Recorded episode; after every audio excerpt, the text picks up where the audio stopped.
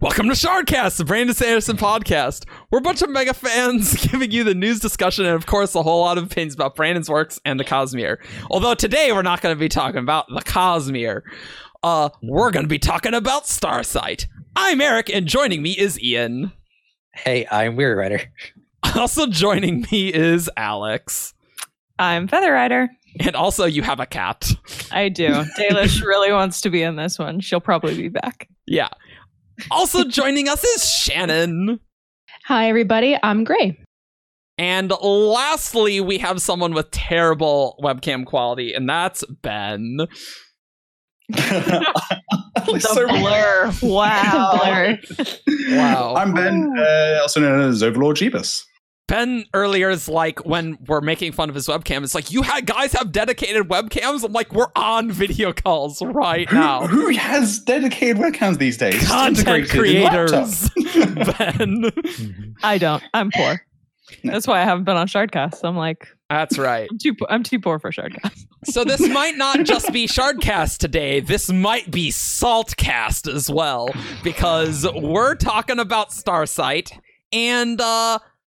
Well, we have opinions, and I wanted to take this moment to just say, just because if you liked something and someone didn't, that doesn't mean that they're wrong.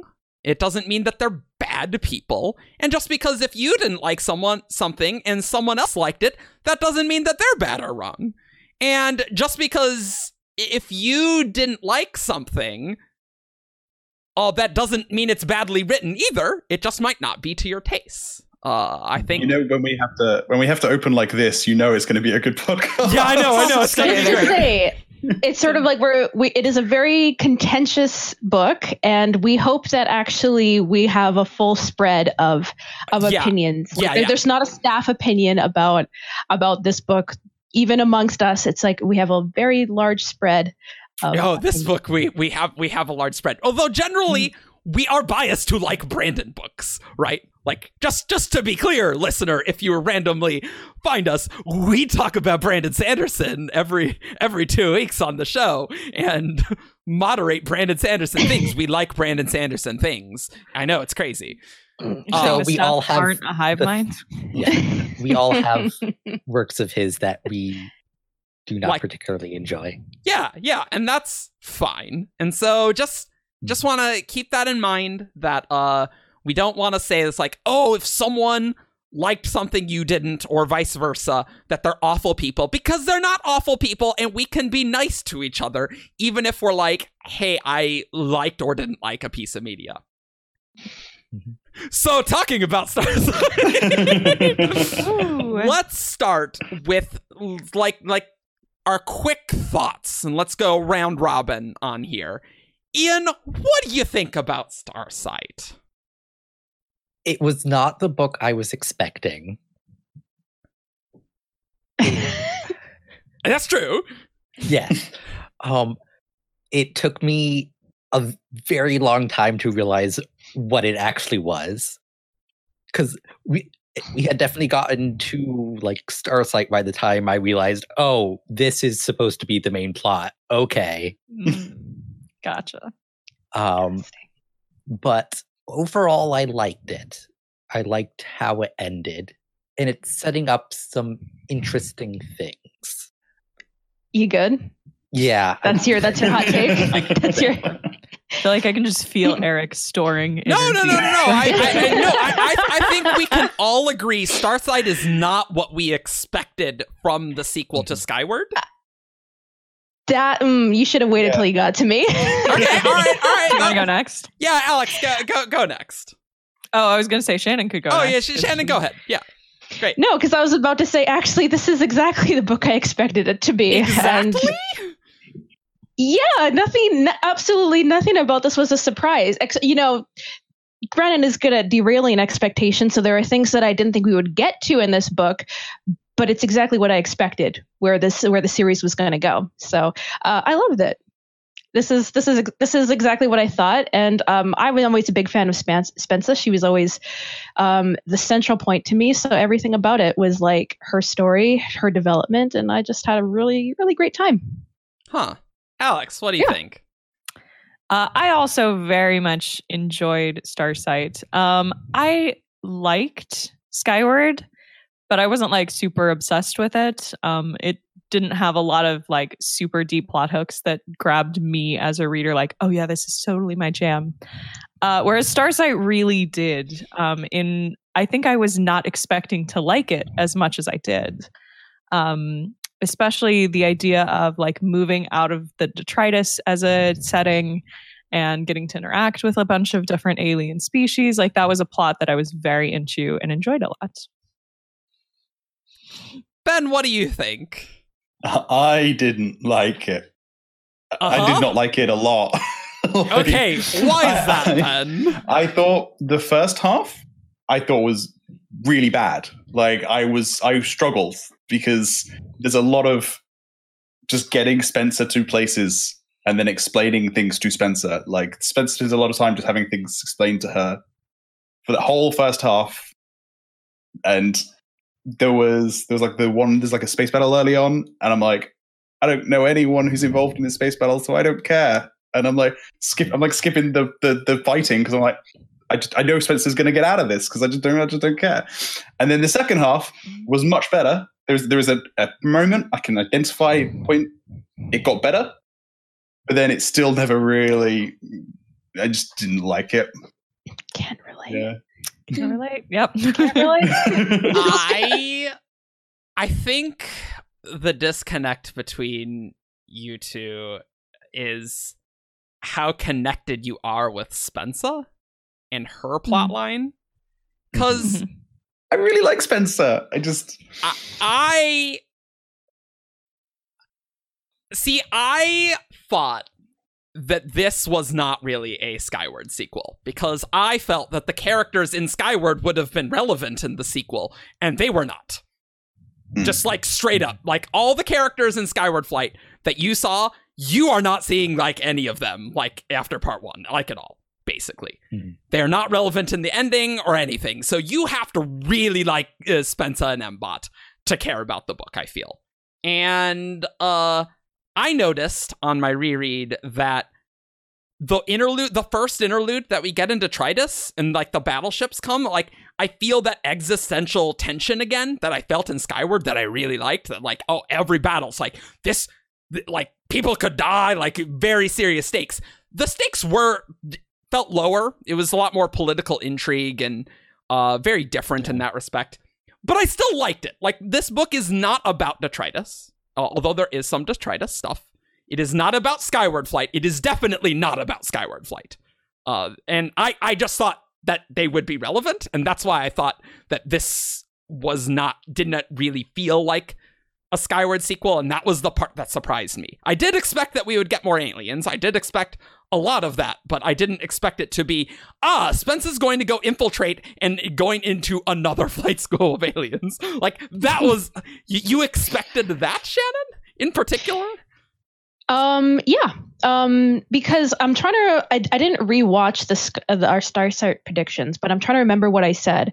And basically the idea that Spensa was going to be on her own, being the only one who has the ability to travel to the alien species and go live among them, whatever form that took, I didn't know was specifically going to be being a spy and joining like in disguise and joining like a flight program. Not that specifically, but this whole concept, like, yeah, this is exactly what I was expecting, like from what we got at the end of Skyward. It was like this was the only real direction I thought this could go, and that's what we got. Yeah, it's also very interesting to me that you feel like Starsight was like a de-escalation. Yeah, absolutely. Because I definitely read it as an escalation. This is just a different kind of tension. Like this is like a spy thriller. It's not a war movie. See, you know? Part of what I really liked about the transition from Skyward to Starsight is Skyward is about Spensa doing something she enjoys and is very personally talented at in terms of learning to fly a starfighter. Mm-hmm. And what I really liked was that Starsight, I'm going to mix those up this whole time. I think you mean Starward or Skysight. Starsight took Spensa and suddenly shoved her into a situation that she has no training for and no interest or aptitude in. She's not a great liar. She's not good at, you know, she's not trained to be a spy. She's never had any kind of intercultural interaction with anything ever. And now all of a sudden she's in this alien city hub pretending to be someone she's not. And so that felt like more of a high personal stakes to me of, we're going from Spensa learning to do something she likes to Spensa, you're in a super dangerous situation. You're not good at this, but you don't have the luxury of being bad at it. Mm-hmm. You're the only one who can do this. I guess. Right. If you want to get home, you got to figure this out and stay two steps ahead. And I loved that as like a personal character growth sort of, here's a new challenge for you. It's not something you like anymore. I guess. But you still got to overcome it. I still liked the book until part 5. And then the book completely fell apart for me. Like it wasn't what I was expecting, right? That I expected Skyward Flight to be relevant, and it wasn't. That was the surprise to me. But I was really enjoying it. But I have very serious issues with the ending, and it completely fell apart, and I feel very deflated about the entire series now. I wasn't expecting to be the most negative. I thought,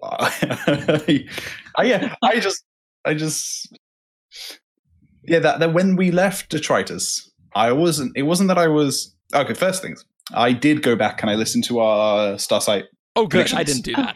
Okay, good. Because I didn't want to be the only one who has this information from a year ago.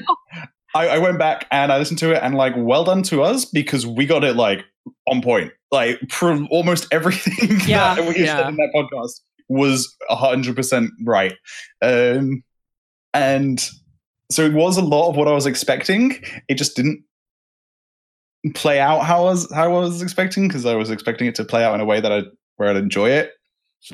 And I just, for me, it wasn't that it was losing the characters, losing Skyward Flight, losing Cobb, not seeing them for the vast majority of the book. I realized how much attached to them I was when we weren't, and like Spensa on her own is good, but I just wasn't that swept up in it. I guess like losing Skyward Flight was surprising to me. But it wasn't super critical for me. Because, like, this is... Skyward is Spensa's book. Like, it's like... It always, like... Skyward... Yeah, Skyward Flight is important. But kind of in terms of their relationships with Spensa. So the fact that, like... It's, like, Spensa went and found, like, a new group of... Of flight members, like... I didn't feel like we lost anything from not having Skyward Flight. Like, yes, it would have been nice to have them, but like, based on how the book was, we couldn't have taken them with us. Yeah, like I completely agree. That because how it happened. Yes. I think that Jorgen being in the interludes was sort of like, I think Brandon actually could have like left it for book 3. I think the reason that he didn't was just to that's the signal that they're still going to be important in the future. It's just that they couldn't be on this specific adventure. It was sort of like, yeah, that's kind of like how I saw the interludes was just like reminder and like, you know, setup that like they are going to be coming back. It was sort of like, I think it would have been more, what's the word I want?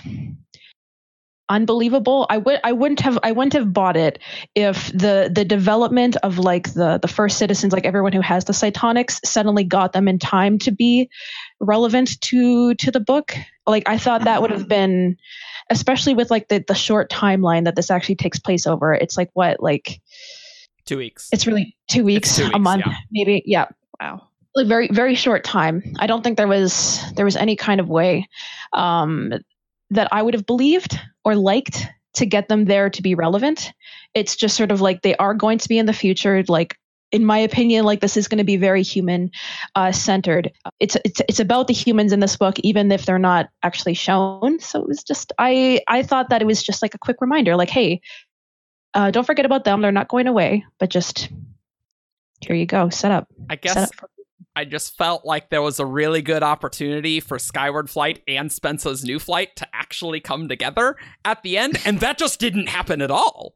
Like, yeah, it just didn't happen. That's the thing I wish happened as well. And even though I did really like the book, that was something I kind of wanted to see them, like, interacting over comms in the fight, trying to get Brade together, maybe, something like that. Yeah, like, and that better happen, or else I will be even more salty, because, like, that, I felt that that needed to happen, and I don't know, I got really attached to the Skyward crew, and, like, yeah, it's about Spensa's story, but also, like, we got the entire training.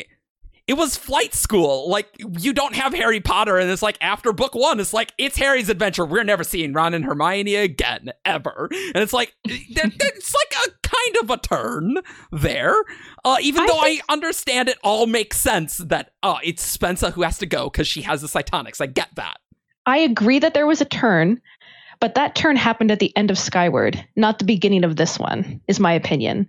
It's sort of like the ending of Skyward, that last chapter where everything is revealed about, like, the Krell and what is actually going on, is like the signal that the genre is about to change. So in my opinion, like, that was very much the signal. And that's like, and maybe that was why, because, like, the entire time in between books, I was like, yeah, we're about to get something totally different. I kind of would have been more disappointed if we got more of the same. Yeah, I definitely hadn't thought about it that way, but I definitely see that. Because up until that point, we have, like, one view on, like, what is happening. And then we get, like, oh no, this is, like, very politically driven. Like, there's far more going on here than we knew. I just am personally really surprised that people were expecting Starsight to be more of the same, because, like, to me, like, the signal was very clear at the end of Skyward that it was going to take a hard turn from, like, Top Gun war movie into this is now going to become a sci-fi exploration of, like, different peoples, plus Delvers, you know, plus Alderchar. The point you're making about this not being more of the same, we had a book about Spencer in a flight school. Trying to do some sneaky stuff and sneaking around, and trying to M-Bot. And then we got another book where she goes to a different flight school and has to do some sneaky stuff, sneaking around. And I'm like, for me, it's because it was so there were about I want to say a long time ago, way before the official descriptions were released. Magazine, some random magazine, managed to get the synopsis and published it in thing, and that synopsis sounded terrible. And that's what we got. And I remember this, and I was like, "Oh, Ben." I remember messaging you guys and being like, "Man, if this is the book, I'm not going to enjoy this book." Oh, no. It's like, oh, it's totally different, but it's not totally different because it's Spensa going to flight school again. So it's we're getting new things, and I will say, I loved the alien politicking and learning about the superiority, and I think the races and species in Starsight are top notch. Tiny fox gerbils. I loved reading about all that. I loved reading about, like, Figments. Figments are awesome. Diones are super cool, and that mattered a lot. That was probably Diones. Wow, Diones. That's not Diones. Diones. I think you're very unmatched. That's fine. Good old Diones. That works.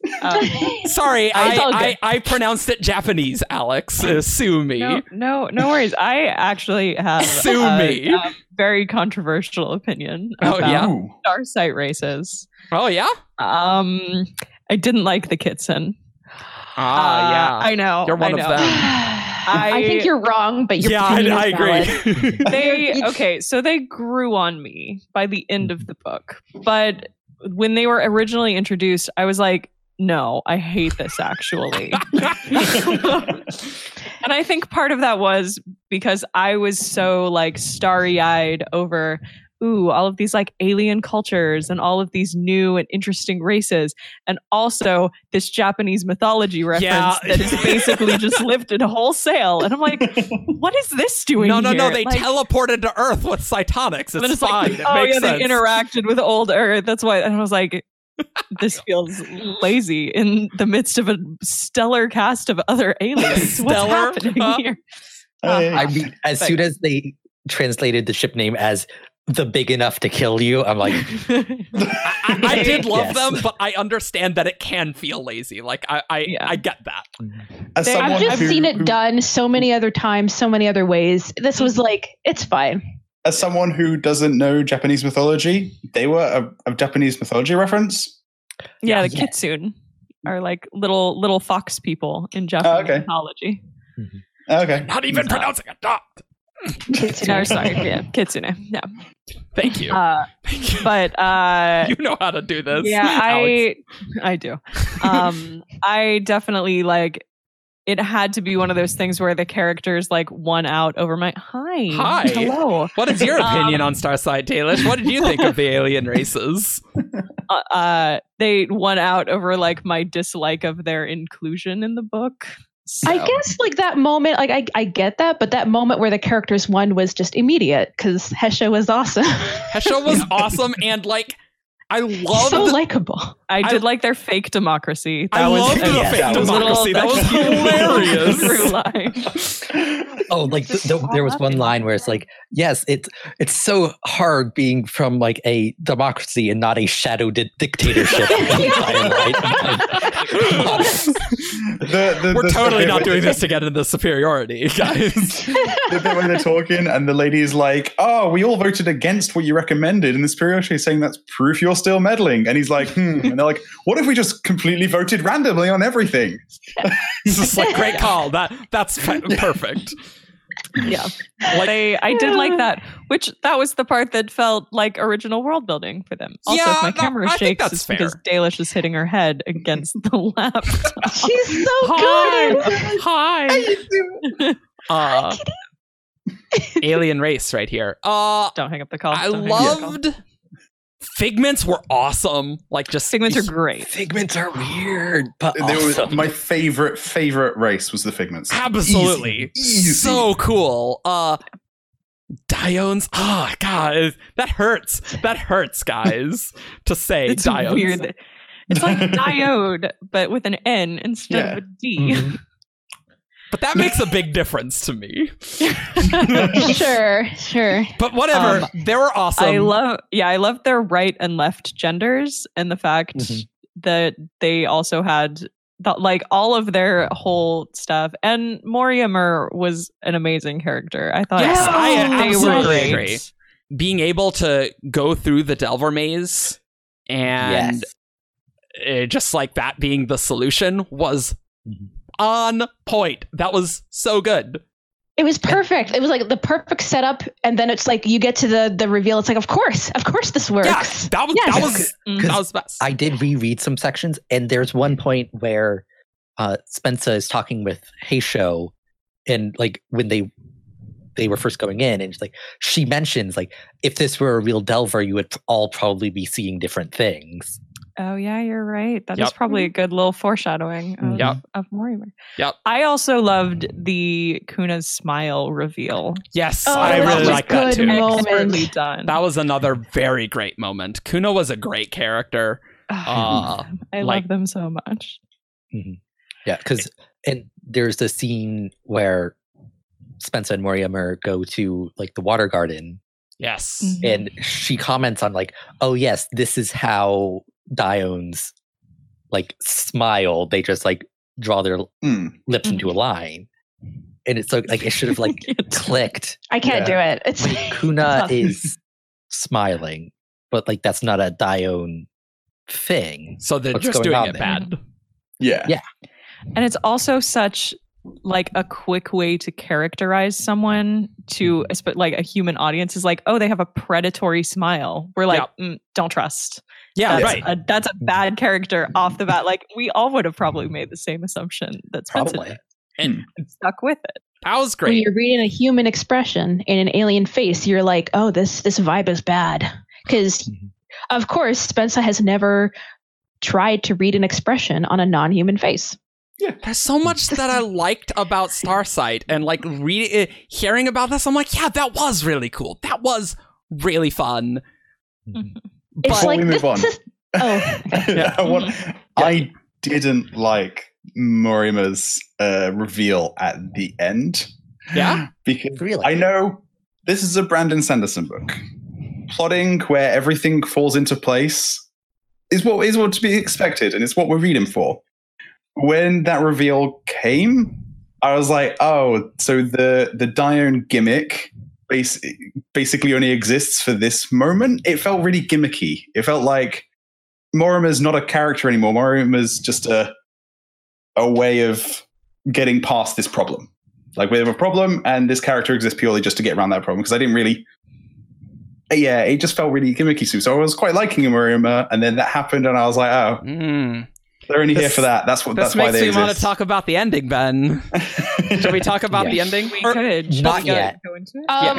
I wanted to say one more thing about the Kuna thing. Mm-hmm. I was just I thought this was a great through line. Again, going back to my Starsight predictions about Spensa needing to learn in both books. This is like looking beyond herself and like the reaching out and like to understand other people.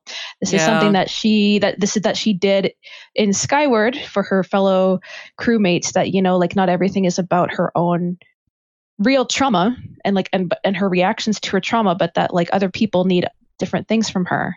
I think that's like Spensa has been really great for, is that like she has a very outward, strong personality of like, yeah, I'm gonna be the best warrior ever and kill all my enemies. But when you actually look at what she's like, she's constantly reaching out to try and understand other people and reach out to them like in friendship. Like that is like actually her core character trait.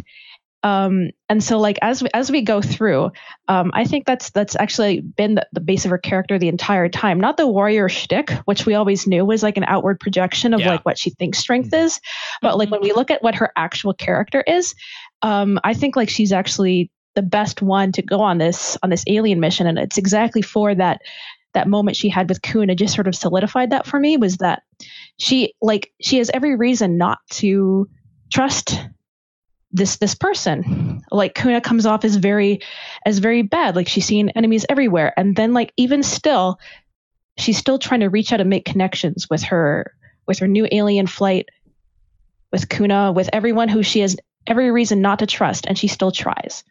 And I just thought it was a really great through line of her character through both books. Actually, going back to the Kitsen discussion and how there it's like, oh, random Japanese mythology reference.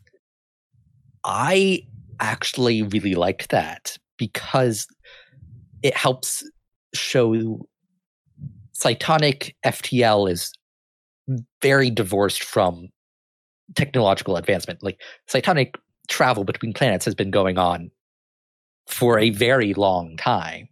There's at one point where Morriumur and Spencer are having conversation about like how like Dione biology works, and Morriumur talks about how like, oh, like sexual dimorphism is like super common across the galaxy. It's like, and like we don't know why. Maybe it's like early cytonic travel like seeded that across many planets.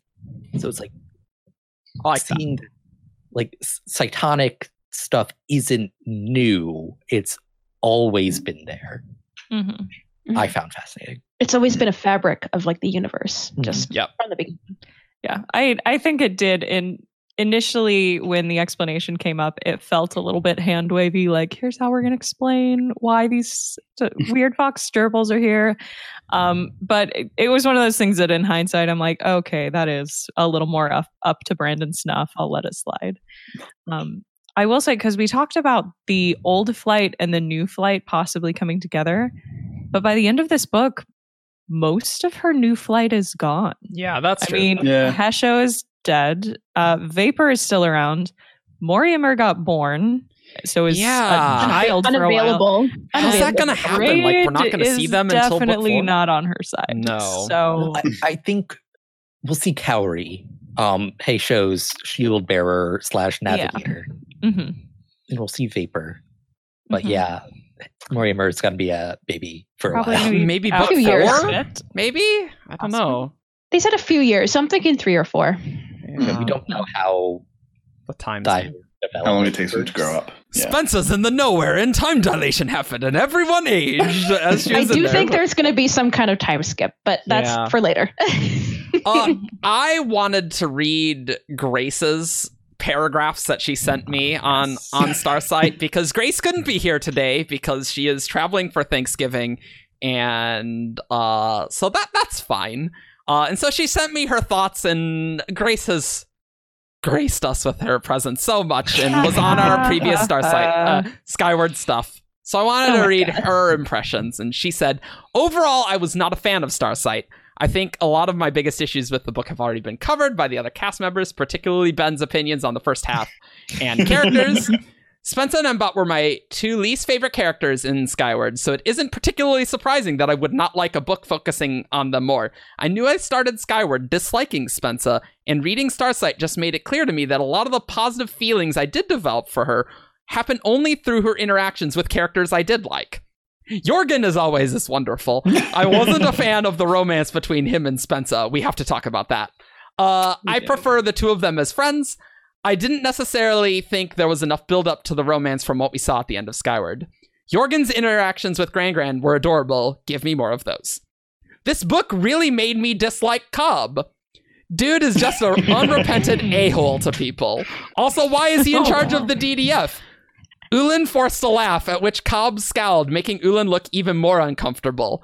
I empathized with her. Learning how to deal with Cobb was as specialized a skill as performing a triple Alstrom loop with a reverse jump back. You're the boss of everyone here. It shouldn't be so difficult to talk to you that even Spensa can recognize it and feel bad for the one doing it. Unless the job has changed pretty drastically since Ironsides had it, dealing with people is most of your job. I know he gets good results in fighting and probably training as well, but he just sounds terrible for every other aspect of the job." That was a fun diversion there. And then she says, she really didn't like Cobb. Ultimately, I'm not very excited for the sequel. While I think M-Bot's arc was done well, seeing characters have an existential crisis has never been particularly interesting to me. The potential of humans leaving Detritus and dealing with both the superiority and sympathetic aliens is far more interesting to me than whatever is going on with Spensa and M-Bot. Maybe the different groups meeting will retroactively change my reading and opinion of Starsight in the future. It's certainly not impossible, and I hope it does happen, because I do want to like this book. I disagree with every single thing that she said. But it's like it's so different from my read that it's like I can't even like address it. It's like every single thing. I'm like, where do I don't have a response. It's fine for people to feel differently, right? It's fine for people to feel differently. You're valid, Grace. I just don't get it whatsoever. Yeah, that's fine. I do know. Go ahead. Sorry. That the development of the Spensa Jorgen relationship did seem to have progressed further than I was expecting, but it has been 6 months, so I would have expected something to happen. It just I do like them together, so it's like I don't dislike that it happened this way, but I was like, okay, like we probably needed a little bit more to show us getting to this point. I don't think I agree with that. I know Jess. I think this was perfect. Jess loved it. Jess loved the Spensa Jorgen. I also liked it. Yeah, I thought it was.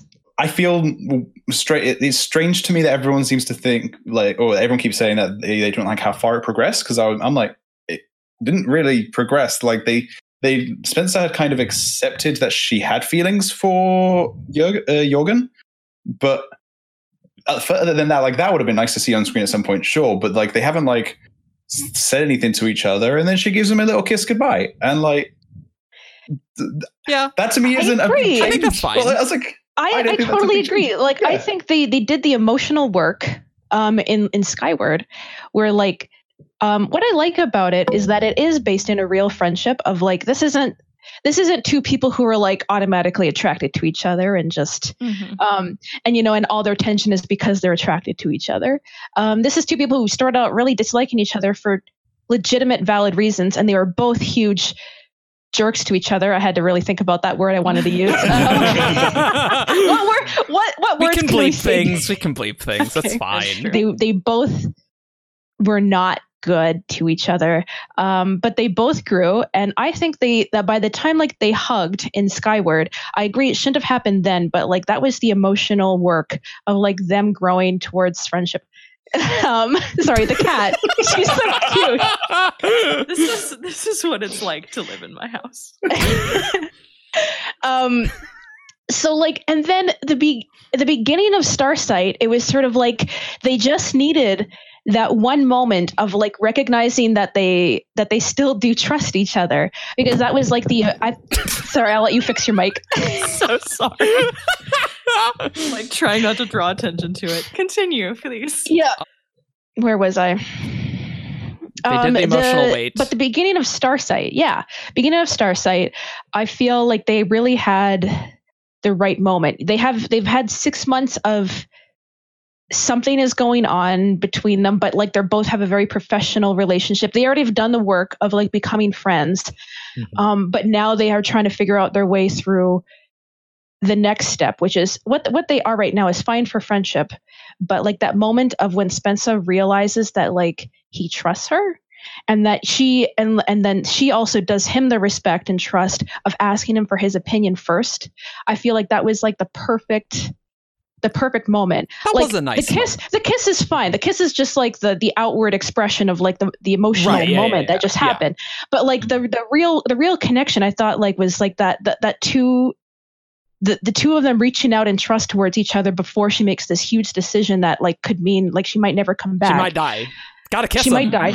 I thought that was like a really perfect start, and and it was sort of like they didn't declare their love for each other. They weren't falling over each other, making promises or commitments. It was just a kiss, and it was just like a bunch of like I said before, I think the foundation for this moment was already there in Skyward. And then it was just like that final push of like, we see enough in the first couple chapters of like the tension between Spensa and Jorgen, not sure if they can trust each other, in terms of like their activity, you know, how do I phrase this? Like going off and doing their own thing. Mm-hmm. Mm-hmm. I thought the work was there, and I thought this was really, really actually very mature of them. A great start to a future relationship. I know I also really love their relationship, mostly because it doesn't feel very forced to me. I think they are, a lot of the things you said about them being healthy, I think they're one of the healthiest expressions of opposites attract. Because I think there's a lot of romances, especially in YA, that's like, oh my gosh, you drive me crazy, but I just can't stop thinking about you. And like, yeah, that's true. That's not them. They're very much... They are in a way where they realize how different they are and have started to respect that, in that Spensa looks to temper her impulsiveness with Jorgen's advice. And he looks to, you know, try to push himself beyond some of his more rigid thinking by thinking, okay, you know what? Spensa would go for this. And I really like that. It's also very funny because Shannon and I were talking about this, and she is very Spensa, and I am very Jorgen, however you say it. Yeah. His call sign was going to be Jaeger. Don't comment here. It's like, it's Jorgen. Good. Like, we accept both Jorgen. We accept both. The US and UK audiobooks say it differently, so either pick whatever you like. Pick whichever you like. UK audiobook says it correctly. Ben throwing gas on the fire. Yeah. I haven't actually thought about how I say it, so it just comes out differently. Just keep on going. However I feel. I relate very strongly to Spensa. She relates very strongly to Jorgen. Different outward expression, but same values, and I think that's what makes it a real. Yeah. Here's the thing that I have an issue with. Book 3, I guess, we're just not going to see those characters interact again, because Spensa's going to be in the nowhere and maybe not interacting with either sets of the characters that we've gotten to learn over 2 books. And like, I just really don't want that to be the case. I will be actually upset if like we do all this emotional weight and like then she's in like Delver flight school in the nowhere training with Delvers, because Delvers are late now, and like you really go very far in terms of your expectations. Like, what? Where were you getting these ideas? Like, I just don't want it to be like, flight school again. But now we're in the nowhere. Wow, it's different. Crazy. Delva Flight School is my favorite joke host comes up. Yeah, no, I know. You've already come up with a whole world. This is amazing. So I wouldn't be surprised if we see the Detritus folks and Spence's like Vapor, Kuna, Kauri joining the human sympathizers. The human sympathizers and Detritus joining forces, and that being the interludes. Ooh, interludes. Interesting. I just want a lot more of it than that. Like, that's the thing. I have a feeling that Spensa is not going to be in the nowhere for very long. Yeah, I hope not. But but Brandon's book title for it was going to be Nowhere, and he's just trying to decide whether his publisher will let him.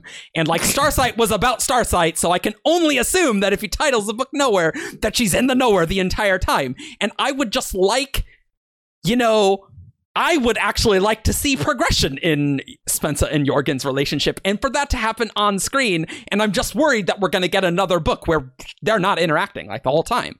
And that really disappoints me. I'm pretty upset by that. Just that idea. You're disappointed about something that hasn't happened. Just to be clear. Just to be clear about where Spensa's we are. Because Spensa's going somewhere completely different, and this series is about the adventures of Spensa and M-Bot, and it doesn't matter which characters you get attached to, because they're just going to be gone in the next book, and it doesn't matter. You'll see 3 chapters from them, and nothing will matter. Wow. Like, that's Jorgen's side quest was a complete waste of time in this book and had nothing to do with the ending at all. And but it's not a waste of time for the series. Yeah, it just doesn't make me like this ending more. And you don't have to like the ending more. I don't. It's totally aside to the ending. Yeah, but like I expect Brandon endings to actually connect rather than just like, oh, we're having a side quest. Jorgen, instead of being in the cool space battle, is finding slugs. Wow. I'm just so thrilled. Like, I was thrilled. I'm just, this is great. This changes the entire field of like what's about to happen next. The superiority is not coming from a place of strength. Mm-hmm. Ian? I agree. It was a nice, Jorgen finding the slugs helped make Spencer going to nowhere more palatable to me. Yeah. Because it means like, okay, Detritus isn't stuck on Detritus without Spensa. Like, yeah, it's like Spensa will be able to get off. They will. Spensa doesn't need to come save the day anymore. It's sort of like that was kind of always the hope, was that she wasn't going to be the only one who could do this. It was always the hope that she would be able to join, or they would be able to join her. Which I love. It's sort of, and I also think this is going to be, this is why I think there might be at least a slight time skip when we get to the third one, is that I think we're going to see the humans starting from their place of strengths that they've already gotten. They've already have copies of M-Bot's plans and et cetera, et cetera. Mm-hmm. And plus they now they have hyperdrives. So I think we're going to start from a place where the humans actually have a significant equalizing factor, is that the superiority is not just going to be able to wipe them out. I think we might come into a place where we've seen a battle between the superiority being split between the human sympathizers and the humans versus the Winzik's people, like coming into already having been in conflict for a bit. And all of that sounds great. I just don't care about the nowhere. So that's the thing. All that sounds awesome. My prediction is I would be very surprised if Spensa does not get out of the nowhere by like the end of part 1. But I have a feeling like even if she spends a lot of time there, I think we're going to have like time skips where we're not narratively reading chapters about it necessarily. Yeah. But I have a feeling like the nowhere is going to become important. Like, we're maybe going to be moving people through the nowhere in the book. We're going to have something in there that like we need to send a team to secure this thing that's in the nowhere. Sure. I don't think it's just going to be Spensa alone in the nowhere for the in a really boring place, walking through nothingness while everything. Good. No, I mean, I hope so. If the plot takes place in the nowhere, it's going to be relevant and interesting. Yeah, maybe it's going to be a nice Delver. We'll find out. That's where everyone's like. This is where people travel through. this is where people send communications through. Like, even if she is kind of like stuck in there, like she's going to figure out how to talk to people. Like that already started happening with Gran. She wasn't actually locked out of communication, even in Starsight, where she didn't have her cytonic abilities developed. It was already starting to happen. I just really liked 95% of Starsight until the ending made me just not care anymore. Like, that's the thing. I don't know if I care that much about the sequel. I want Brandon to prove me wrong, but I don't know if I care. And like, that's the thing. Yeah, I do have one more thing, because it's something we have not touched on at all, which is Alanique. Yes. Yeah. That has to be important for sure. Yeah, right. Exactly. Yes. She is on Detritus. At no point did she wake up, which I kept thinking was going to happen in the interludes. Mm-hmm. Like, her people had like strong connections with the humans. Mm-hmm. That communicated with Spensa throughout the book. I want that to be relevant. My first thoughts, by the way, when the ship came and crash landed, and it was like, oh, it's a very similar to a human ship. I was like, oh man, there's going to be a boy in there. We're going to start love triangle, aren't we? Oh, no. I'm so glad this is totally going to happen. Did not happen. Not even at all. Not even a little. Not even a bit. God. I know. Like, oh my God. Too. Zane is in that ship, isn't he? He's going to be in it. Coming down. No, we already have him on Detritus. His name was Zine Nightshade. Oh, yeah, gosh, right. See, all of that stuff sounds cool, but I don't know. I want to be excited about the Nowhere. As far as we know, the Nowhere have weird symbols, and we harvest rocks there, and the Delvers are from there. That's about it. I love that. That's exciting. That's like, there's something that means, if we know so little, that means that it's going to be revealed later.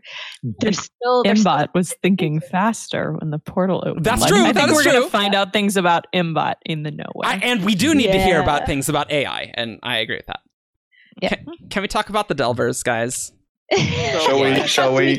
Can we delve into that? Strap in. I would. I have a positive opinion about what happened. I would like to go last, because I think Eric. I want to let Eric explain. Oh, this is gonna be like, this is gonna be a rant bigger than the Zane rant on Cosmere Beefs. I think I'll just get ready. I'll sit here. I might have a counter to your thing. I'm so ready. We've all got a lot to say. I want to be excited about this series again. But so, okay, here's where we left off in Skyward, where there's evil, malevolent, ancient eyes that are peering hatefully at Spensa when she does cytonic things. This is immediately the coolest world-building element to me. Like, it is awesome. And I couldn't believe in Chapter 4, we just hear about Detritus getting, like instantly destroyed by the Delver. Like, that was amazing. And I was like, this is what this book's going to be about. And like, yeah, this is what this book is about. Yeah. And we go into the Delver maze, and it's awesome. And I'm like, oh, so we want to do Death Star trench runs. Okay, great, cool. In space. That's fine. Awesome. And I guess that Delver, the Delver maze is actually a dead Delver. So humans, I guess, killed Delver. Yeah, it's got to be. Yeah, totally dead Delver. So yeah, that's all great and all. And we hear Vapor talk like, if you solve the Delver problem, you basically control the galaxy. And I'm like, great, awesome. This is the big conflict for the series. But then we go to the end, and Brade summons the Delver at the end of Detritus, and I will say it was very clever, Spensa using the knowledge that she got in the book, is saying, hey, DDF, you gotta like shut everything down. You gotta do that. And so like, I realized that we couldn't get, the flights intermingling, because otherwise the Delver would have just found the radio communications and probably just killed them all. So that makes sense. I'm with that. Spensa sends the Delver to Starsight. And because Winzik's communicating cytonically with them, like that makes sense. That's all great. Mm-hmm. My issue with the Delver is that it was easy. Like, the Delver, there's times where there's like just people who's like, Delver's destroyed my homeworld. And it's like, no, Starsight? Ah, we're good. Nah. It's like it eliminated all of Detritus almost instantaneously, even with the giant shielding. But Starsight has a shield on it, so it's fine. It's like, oh, okay, sure. Literally, Delvers just go through planets and just vaporize them and defeat them instantaneously. But no, the Delvers are actually complete punks and can't break up a space station. It's like, wow, we gotta have enough time to get our group of fighters into the Delver, and it just felt so easy to defeat these giant eldritch monsters, and that was the part that was really disappointing. We go through and we get to see Morriumur get through the illusions. That's great. And I'm just getting more deflated. It's like, oh, all the embers that just didn't matter, because we didn't really interact with them very much. And we're at the center of the Delver maze. That took 3 pages. It was slightly more, but it was short. It didn't take a long time, let's just say. And then and then we go into the White Room. And then that's when I got furious, or not furious. I'm furious now. But when I read it, I was like, that's it. Oh, the Delvers didn't realize that these were people too. And then the Delver left. That's it. No, the ancient beings that have been there for forever just never noticed that their wanton destruction they just never realized this problem. And it's like, oh, you're people too? I'm out of here. And thus, Delvers who have existed for centuries, who, when they're usually summoned into the realm, they wreak havoc for centuries. It's like, no, the Delver is gone and is back in the nowhere. And Spensa, it just doesn't matter. Now the Delvers, instead of being cool, are just the lamest thing ever. Because it's just oh, they're just dumb. They just didn't realize what was happening. This is like Vin ascends to preservation. Mistborn spoilers. And goes up to Ruin and be like, hey, all these people that you're killing are people too. Maybe you should realize that. And Ruin's like, you're right. I'm out of here. And then the book just ends. That's what it felt like. It's crap. I hated it. It made the entire Eldritch Horrors of horrible monsters be a joke. They're a joke. They're I'm not excited to hear about Delvers, and that's why I have the joke about Delver Flight School, where where Spensa's gonna meet up with Delvers, and we're gonna be Delvers' best friends, and just gotta make them realize that they're people too. And the Eldritch monsters, whatever, doesn't matter. The coolest element is just not here, and it's we just had to wrap up the Delver stuff. I guess they'll be important later, but I just don't care about them because they're just lame now. And because it was just easy to get inside the Delver and into the heart. It was just trivial, basically. And we had to pull Game of Thrones, where we had to just murder the White King, and then the politics was the enemy the whole time, and that's the big bad. And so we just had to kill all the evil supervillains. And then it was really about the enemies we made along the way. That's the real problem. And the thing, and just how disappointing that I loved that everything was so awesome. The Delver came in, and I was like, wow, crap is gonna get real. It's so cool. But then it was easy. A few casualties on Starsight. Whatever. Delvers, no big thing. It's fine. We don't need to deal with Spence's emotional ramification for sending a monster to kill millions of people, because they're fine. They're fine. We won't hear about that.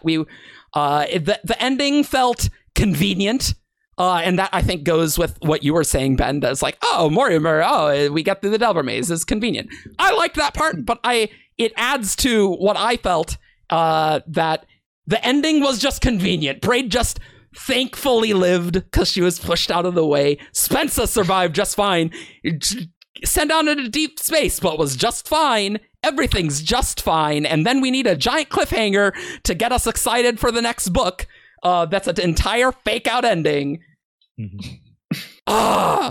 Disappointing. And I have a lot to say, but I'm going to let someone else go first. I just want to say about the convenience thing. I think it would have been a lot more convenient if the Delver had just wiped out Starsight, because that goes the entire like thematic thing of like humans having to convince and persuade. If the Delver just wiped out Starsight, it would have just been like, oh, well, now it's like a reconquering thing. Yeah, again. No, I agree with that. There goes all of like the actual gritty, like humans having to try. And now it's just like, well, the Delvers are wiping out everything. And then the story would be really different. I feel like everything that happened up until then would have been completely wasted in terms of everything we saw up until the Delver would have just been out the window. I see what you're saying, and I probably would have felt that way too, that it was a entire waste of time being on Starsight. So that's a good point. But it's just kind of a disrespect to all the civilizations that the Delvers destroyed, that this Delver was a punk and was just nothing. I'm going to let Ian go, but I also... Yeah, I think Ian go first. You have your finger. Yeah. So, first of all, you can survive a surprisingly long amount of time in deep space. Just saying. It's not instant death. No, so. I know it's not instant death. It's just... plot convenience, of course. She was also unconscious for 3 days, so there were ramifications of that. Two, we'll talk about that too. Shield of Starsight was definitely destroyed. Yeah, they say that at the end, but like, yeah. But you were talking about how like it was stopped by Starsight. The Embers destroyed the shield eventually, but like it was just enough time for us to do our run through the Delver. Like that's convenient too, and. I liked that it was politics that were the enemy the entire time. I think that is the natural progression of what we saw in Skyward. It's like, if the enemy had been like this eldritch evil, I feel like that would have been... It removes a nuance. It's just a very simple story of, okay... Mm-hmm. Who cares about politics? Who cares about people? Who cares about all like the character work? It's just like, okay, there's a big giant enemy. Let's go kill it. Well, then maybe Brandon shouldn't have put in a giant eldritch enemy to do that the entire time if you wanted to make a story about politicking. I disagree that it is inherently an enemy. It's like, it's an eldritch creature, like far beyond like our level of life. Like, it does not understand us. It's more like a natural disaster. Like it just sweeps in and it kills things. Because it's trying to like kill us. It's just trying to get rid of something like it finds annoying. Like it's like I relate it to a plant. It reacts to stimulus. It doesn't understand, like, it doesn't actually comprehend emotions or people or something. It just sort of, like, it had, like, this vague sense of, like, it's just reacting. To a certain extent, yes, but it's, like, there's often the comparison to, like, it seeing, like, life as, like, insects and, like, do you really give a second thought to, like, oh, there's, like, a whole bunch of ants, like, on my food, I'm just going to stomp on them and kill them. I get that. But, like, if somehow an ant were to show you that, like, hey, no, these ants are actually a sapient civilization, would you not be horrified? Like, oh, I was just, like, killing a whole bunch of sapient beings. I've killed so many insects. Oh, my God. I will say, in terms of the Delvers being too easy, I think Spensa got very lucky with the Delver she got. Because I know a lot of human people who, if a bunch of ants managed to communicate that they were sentient, would be like, you know what? I don't care. You're annoying and I'm going to wipe you out anyway.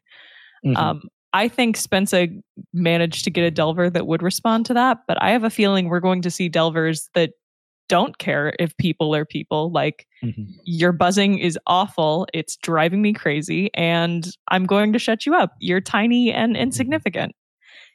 Why should I care about if you have feelings? I think it's also significant that it's not just annoying, it's painful.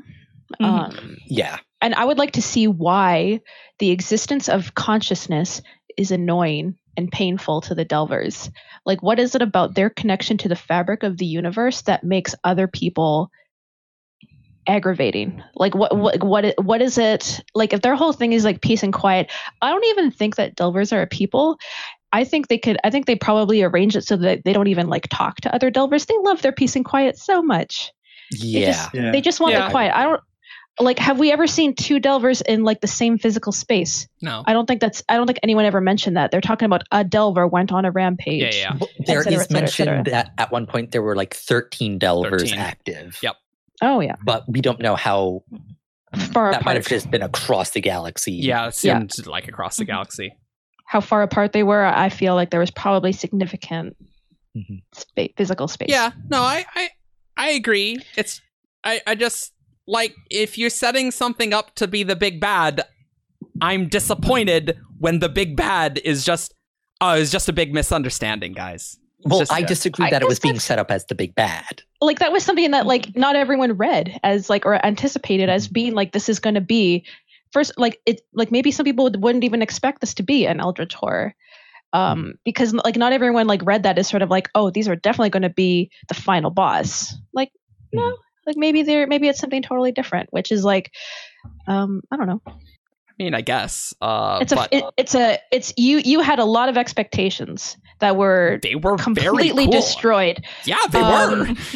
And some people had very different expectations for what the Delvers were going to be. That's I think they were described as ancient and hateful. What the hell am I supposed to read into that? It was pretty cut and dry. Lots of different takes on like what that was going to mean. Like a book that I really liked that it sort of I don't know if you guys have read Semiosis.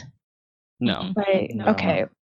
It is one of my favorite like alien books because I have this thing where I'll talk more about this, but where the moment of the unknowable becoming the known is always a disappointment. Yes, true. Because indeed. Like I think like part of it is also that this has happened at the end of book 2 when we know that there's going to be 2 more books coming. Yep. So it's sort of like if the unknowable has just become the known halfway through, what do we even do with the rest of that? Like, I understand like the feeling of like the stakes being lowered.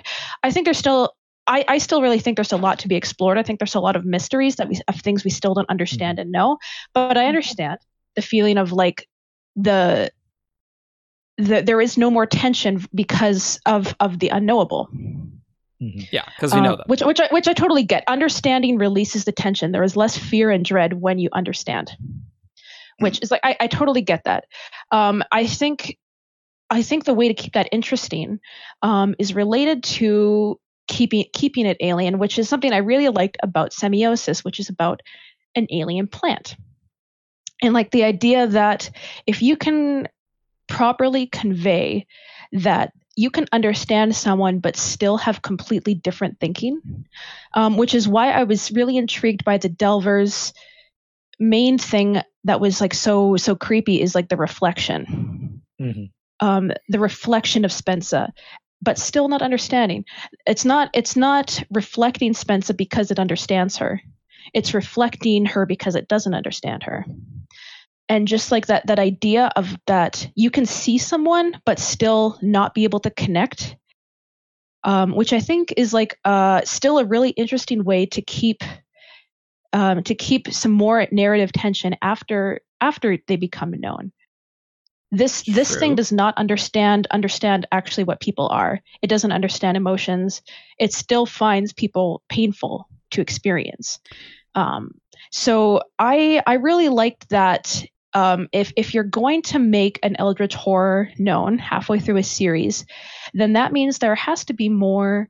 That means it had to be this way in order to make the exploration of that difference to give it that time.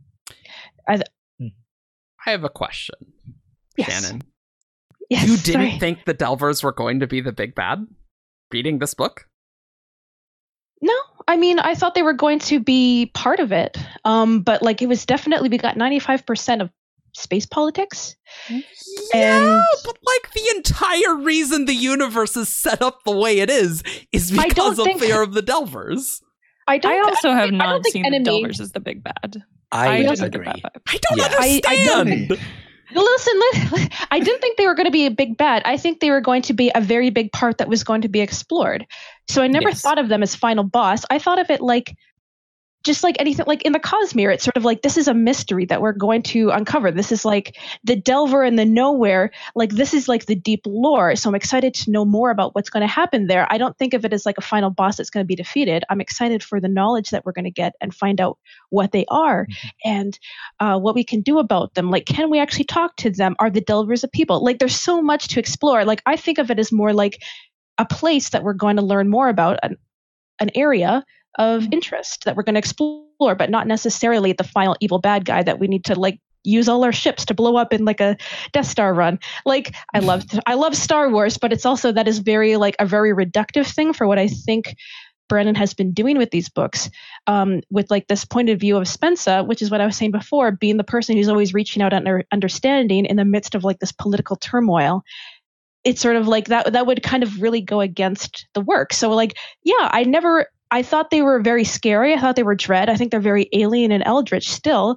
But I never thought of them as like being the big bad. Mm-hmm. Yeah, I think to me, the Delvers are, hi again, you were trouble last time. You got to behave. I saw the Delvers as an obstacle more than like an evil. Or it's similar to, admittedly, I've not read Shadows for Silence in a while, but it reminded me of the danger of the shades. Ooh. If you go out into the forest, if you go out into like their territory, there's rules you have to follow, and there are going to be consequences if you don't follow them. In terms of like, you know, if you are traveling in the nowhere, if you're making a lot of noise, you're going to attract attention, and there's going to be consequences for that. Not necessarily that they're like this evil threat that's going to come for you. It's just like, this is their territory. And if you're intruding, you're putting yourself at risk. You need to find ways to minimize the risk that you have when you're interacting with those things. Yeah. I think that ties in perfectly with what Ian was saying about them being a natural disaster. They're just a natural consequence. They're not an animal. They're not like a person. They're just a natural consequence of using cytonics. And I think like getting that set up so that we can actually explore that over the course of two books instead of it being like the climax of the end of a series is kind of more interesting. Like, I like that being explored rather than that being the final. So a couple of things. I'm going to reply to a few things here before I go into my Delver things. Reaction. Psychology. Philosophy of Delvers. First, when we were doing our Starsight predictions podcast, we literally said that we thought that the end of the Skyward universe would be Spensa flying around in a ship shooting aliens whilst also having to negotiate with the eyes cytonically and like having to solve all these problems. And I was like, that's basically how this book kind of ended.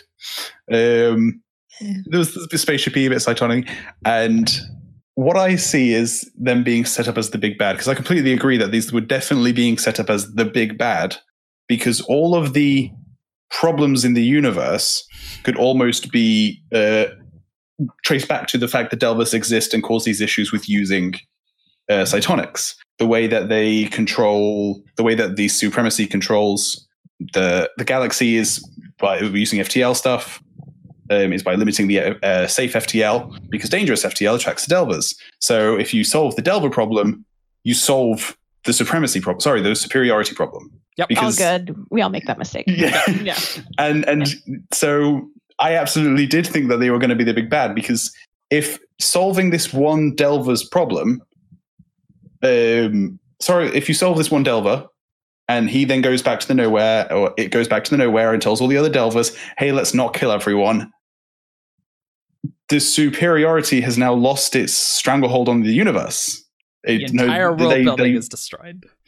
Yeah, your world building is destroyed. It's like, because now people can just go back to cytonically jumping from planet to planet whenever they want. And I like that. Biggie. I like that a lot because... Oh, sorry, Ian. Yeah, counterpoint. If you suddenly realize that ants are people too, and you went to your neighbor next door and said, like, hey, ants are people too, would your neighbor believe you? My impression from the end of this book is that the Delvers are no longer a problem. That's how I saw this ending. Ooh, I very heavily disagree. I disagree too. Sure. I think that might be a difference. The big difference for how we read what our immediate flash of expectations for what was going to happen next is probably extremely different. Is the big thing. I'm expecting them to not really be a problem anymore. Yeah, I like the idea of the cytonic restriction suddenly disappearing because that's very interesting to me. I like the status quo being upset. That's one of my favorite things about an author like Brandon, is that my expectations often get met, but he meets them extremely fast. So all of a sudden, where I thought the series was going to end becomes the next book. And this isn't just Skyward. This is like across a lot of his books. Sure. He moves things very fast. And so what I thought was going to be the big story isn't actually. But my expectations were still met about where I thought it was going to go, what I thought was going to happen. So like I find that extremely exciting. I like seeing the exploration of what happens when the status quo is undone, because I always like that about epilogues, is that sometimes at the end of like other fantasy series or other sci-fi series, something big happens. We know the status quo is going to be different, and then the series ends, and you don't get to actually see how that plays out in reality. So I find it much more interesting to have the status quo interrupted sooner, because I think it's like a little bit more realistic that we get to see the ups and downs of such a thing happening. And I think that's just why I like Brandon's work in general. But that's just a reading difference. I think one thing for me is, I don't know that the Delvers communicate with each other. That's true. They don't like communication. I kind of have a feeling they are probably very solitary. I never read them as being the big bad, even though they were described as like these hateful eyes, because I was just wondering, like, okay, but why are they so hateful? Like, it can't be just as simple as like they hate all life, like they are this evil thing. Yeah, there has to be more to it, because this is Brandon. Like it so it's like this isn't the big thing that needs to be overcome. It's like it's another mystery that needs to be solved. Exactly, because it's sort of like we know that humans used to have a history of going through it, like long enough that they had 3 wars against the universe. It feels like something changed. Like between over the course of their known history in the universe. I get what you're saying, but I just can't be excited about this because Go ahead, Ben. You guys saying that you didn't see the Delvers as the big bad makes me think, like we before the podcast we talked a bit about Mass Effect. Yes. Mm-hmm. Could you imagine if the Reapers had been defeated at the end of Mass Effect 1 and then Mass Effect 2 was just about galactic politics? From BioWare, I wouldn't have been very excited. Their writing is not very good. You're right, Ben. That sounds terrible. BioWare writing? Come on. That sounds terrible. If it was a writer I trusted, I would have loved it. Okay. But it depends, because I wasn't a huge fan of the Reapers. I thought they were really disappointing. Because they were disappointing in the end, yes. No, the whole thing. It was like I was disappointed at the end of Mass Effect 1. I totally disagree. I thought they were extremely boring. I was like, their reasons were extremely boring. I was like, oh, let's wipe out organic life, and then because we don't like organic life and we think it's, you know, it's just sort of like that was like a moment of the unknowable becoming the known that was really frustrating and annoying, and it was just sort of like, okay, so you're basically just there to. It was like, for me, like that was like a convenient narrative obstacle, because like they're just there to kill people, and it was actually just kind of boring, because it reduces everything to now how can we beat the Reapers, and like everything else was sort of flattened, narrowed down. It was not an interesting enemy, and it was just I thought they were, and like the reason I don't like it is because it's sort of like. I don't like the idea that even when known that you can't even, like you can't reason with them. It's sort of like, have you ever had a conversation with a person and you're arguing, you're fighting, and they are like refusing to hear your arguments, even though you think they're very good, which I think we've all had this experience. Now? Sort of like, no. Yeah, I call that Shardcast. No, but like, you've had discussions with people who are and it's sort of like you can feel the moment of like them not even listening to you anymore. And it's like, that is not interesting to me, because it's sort of like, it's just like, oh, like Reapers, like people, it's just like, they've just shut their minds off. And it's like the refusal that like they are known. And so the less, more the fear is gone. Now that we understand their reasoning, and it kind of is lame. And then we get to the point of like, and they can't be reasoned with because they just can't be reasoned with. It's a tautology. And it was just, I found them, it was not very interesting. The interesting parts of Mass Effect to me were not the Reapers. It was everything else. It was the politics. It was like trying to get everyone together and involved. And the wrangling of the people and trying to get everyone on the same page, pointed in the right direction. That was the interesting part. The Reapers weren't the interesting part. They were a narrative device. And that's like in total, that's on one end of the scale. I am not a Mass Effect fan, so I understood very little of that. I played the first half of Andromeda, which is there's no Reapers. So there, I'm also out of this one. Ben, so that's why Alex and I are not really talking. Ben, what? So I love the Reapers. The Reapers were to me until the end of Mass Effect 3 and the Leviathan DLC. Until those, the Reapers were my favorite interpretation of a sci-fi Lovecraftian horror. The conversation with Sovereign at the end of Mass Effect. Yes! I basically know it off by heart because I can still watch that and get chills. It's so good. What's up, Ian? Perhaps we could have a short explanation of what the Reapers are. Okay, so the Reapers are like massive, like planet. Almost, some of them are planet-sized, but like basically very massive. They're actually smaller than Delvers. The capital ships are only 2 kilometers long. So like, but they can destroy planets, and they are basic for this chat. 2 kilometers. I'm with you, Ben. Canadian understands this. The Commonwealthers. In America, Mass Effect. Do they like change it to miles? No, they don't. Probably not. No, Americans are just like. Sorry, American Mass Effect. That means. Yeah, because it's a Canadian company. Anyway. Yeah. Basically, the plot is that there's a cycle of destruction that the Reapers come every like 50,000 years to wipe out all organic life. That's what they are. And they are massive ships. Okay. They are unbelievably huge. And every 50,000 years, their numbers, they darken the skies of every world.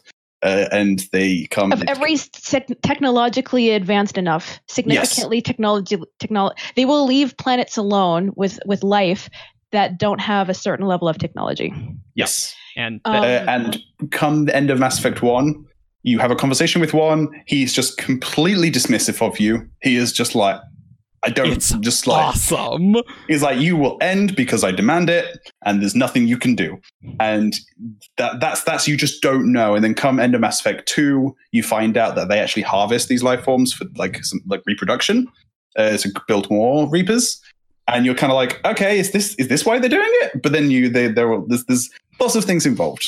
Maybe I'm getting a bit too into Mass Effect. Basically, the end of Mass Effect 3, most people were disappointed about why the Reapers were actually created, why these ultra, basically invincible sentient machines were built originally. And I actually didn't have an issue with it, but I know you did, Ben. I know you hated that, but I was with you. With at the end of the first one, you're like, you get a glimpse into them, and you're like, wow, we're completely screwed. We're just completely screwed. But that's like that's what I'm saying is that like the moment of knowing is such a disappointment. Like when you understand what they really are, there's only so many ways you can write something that's actually really interesting, because like you can't if it's an eldritch horror of unknowableness, you can't answer the question absolutely and still have it be scary. It's always going to be a disappointment. It's why my preference is to not have them be explained, because I'm a big fan of Lovecraftian horror. I read a lot of Lovecraft. I read a lot of modern Lovecraftian style horror. I like unknowable horrors that come in and either you win or you lose for reasons unknown. I like that. I don't have to have those things explained. I agree with that. You don't have to have them explained. I just think that it's a different story and it's a little bit boring to me. That's all. Yeah. That's fine. I love stories like that. The Reapers are like captured my imagination fantastically.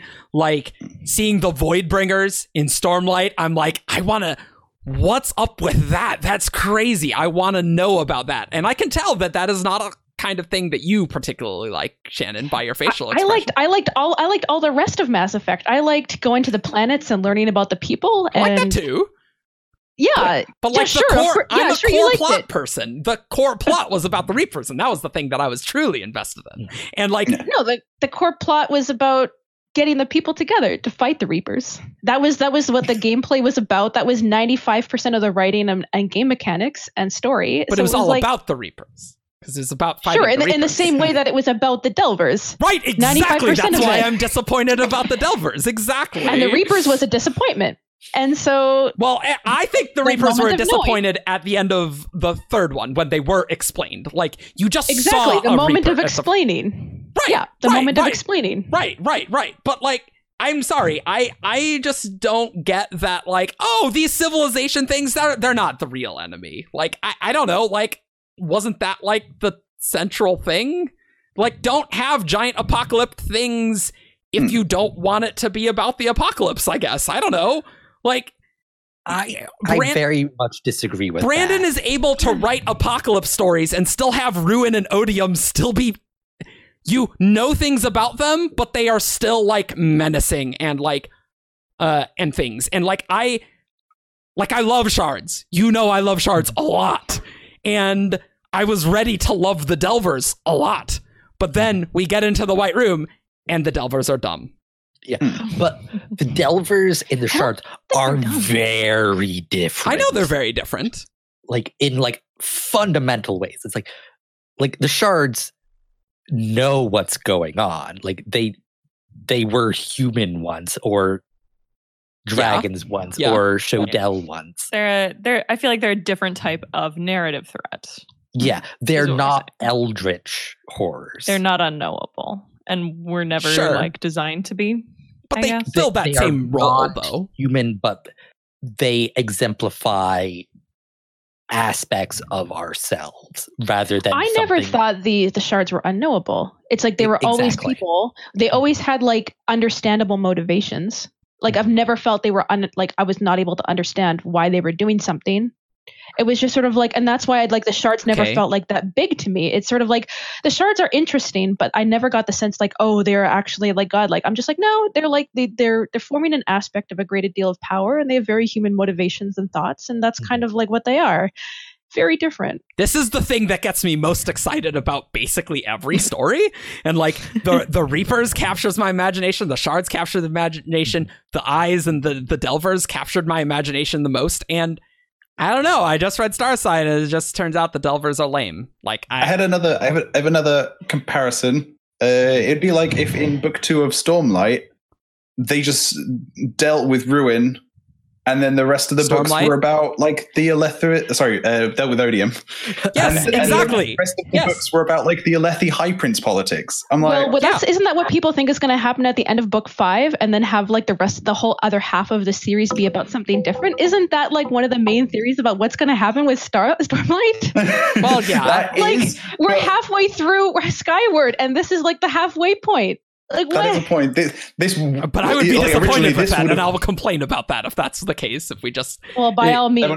So, I think part of the issue is that we are only at Book 2 of a 4-book series. We don't know how the overarching plot works that is in Brandon's mind. Yeah. So we are trying to piece together a language with half of an alphabet. Like, it's just not going to work necessarily. So, like, you are picking up on things that, like, there's probably, like, an explanation in Book 3 or Book 4 that will make it work, but you're just not... We're just not going to see a Delver being summoned and feel fear anymore. Like, that's the problem. And probably early on in Book 3, we'll see a Delver get summoned, and there isn't anybody like Spensa that can go into it, and or like they'll try. It's like, oh, we found out how to fix this Delver problem, and it's not going to work. Yeah, I don't think it's solved in any way, shape, or form. I think we got really lucky with one specific Delver. I got very lucky with both Morriumur and Spensa being the ones to do the thing. Mm-hmm.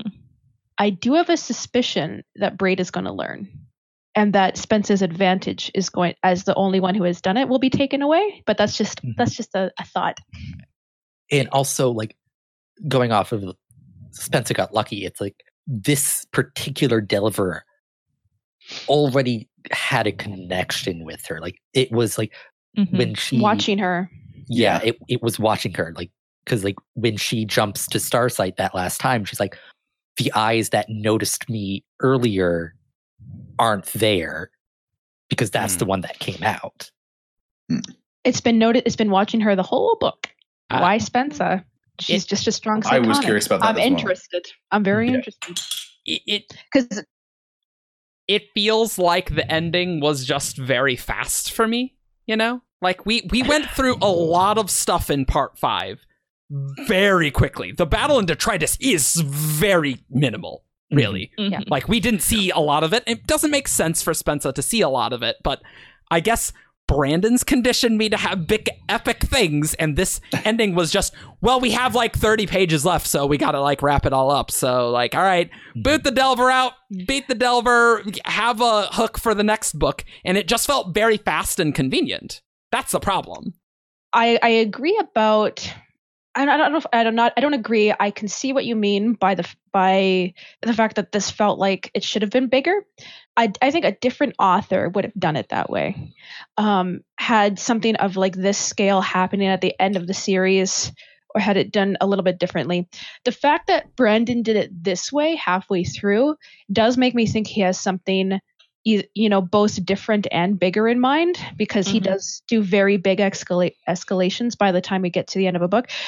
If he has something, if this was not the end of a series for Brandon, that actually just makes me more excited, because it's sort of like, what is he going to explore? What information is he going to give us in the next 2 books that is going to make a bigger impact at the end of the entire series? So I guess for me, it's sort of a combination of the fact that didn't see the Delvers as being like quite so eldritch or terrifying or big or evil, plus the fact that, you know, like I sort of, you know, we know how Brandon writes books. I just feel like if this is something, information we needed to have in the middle, that means the ending is going to be different and exciting in a very different way. That's just my take on that. I think we keep saying as well that this is halfway through, but like this was originally supposed to be 2/3 of the way through, because that 3rd book turned into 2 books. So that was solidly outlined, to be honest. I don't know if that. Yeah. I have no idea how many books. I just assumed it was a trilogy, and then you guys were like 4 books, and I was like, I pretend I knew all along. Because you're not on WoB episodes where we learn these things. Why not? Yeah, because it's like we don't know actually how the structure changed, so I feel like that's kind of, or in Brandon's mind that he changed it from 3 to 4. So I don't know if that's really true. This is still the halfway point. It just didn't meld together well enough for me, and I am used to Brandon endings melding together. I get it. They were constantly talking about we needed to steal a hyperdrive, so I get that Jorgen finding the slugs matters. I guess the slug thing I was not super thrilled by, because we all theorized that Doomslug was the hyperdrive the entire time, so it's like, that just didn't kind of like, have any impact on me at all. So that's something for me. I definitely thought, like, oh, what a good twist. I never would have guessed it was Doomslug. And then, you know, you hear other people in the community and like, oh, that was so predictable. Everybody saw it coming a mile off. And I was like, I'm so stupid. I'm really bad at books. I don't know how to guess things. It didn't help that Brandon at signings, when people were like, what's Doomslug? And Brandon's like, that's a relevant question. And I was like, okay. Oh, Brandon. Yeah. Just Brandon. Yeah. That didn't help. Speaking of slugs. Yes. This actually leads back perfectly to the thing I was wanting to say before and forgot. Hey. Talking about, do we actually know how safe hyperdrive travel works? Because I am baffled by it. It's confusing. Yeah. There's a thing about a scream happens, and that's a distraction. But I don't know, like, does the Doomslug make the scream? Because wouldn't making a scream in the ship draw more attention to the ship?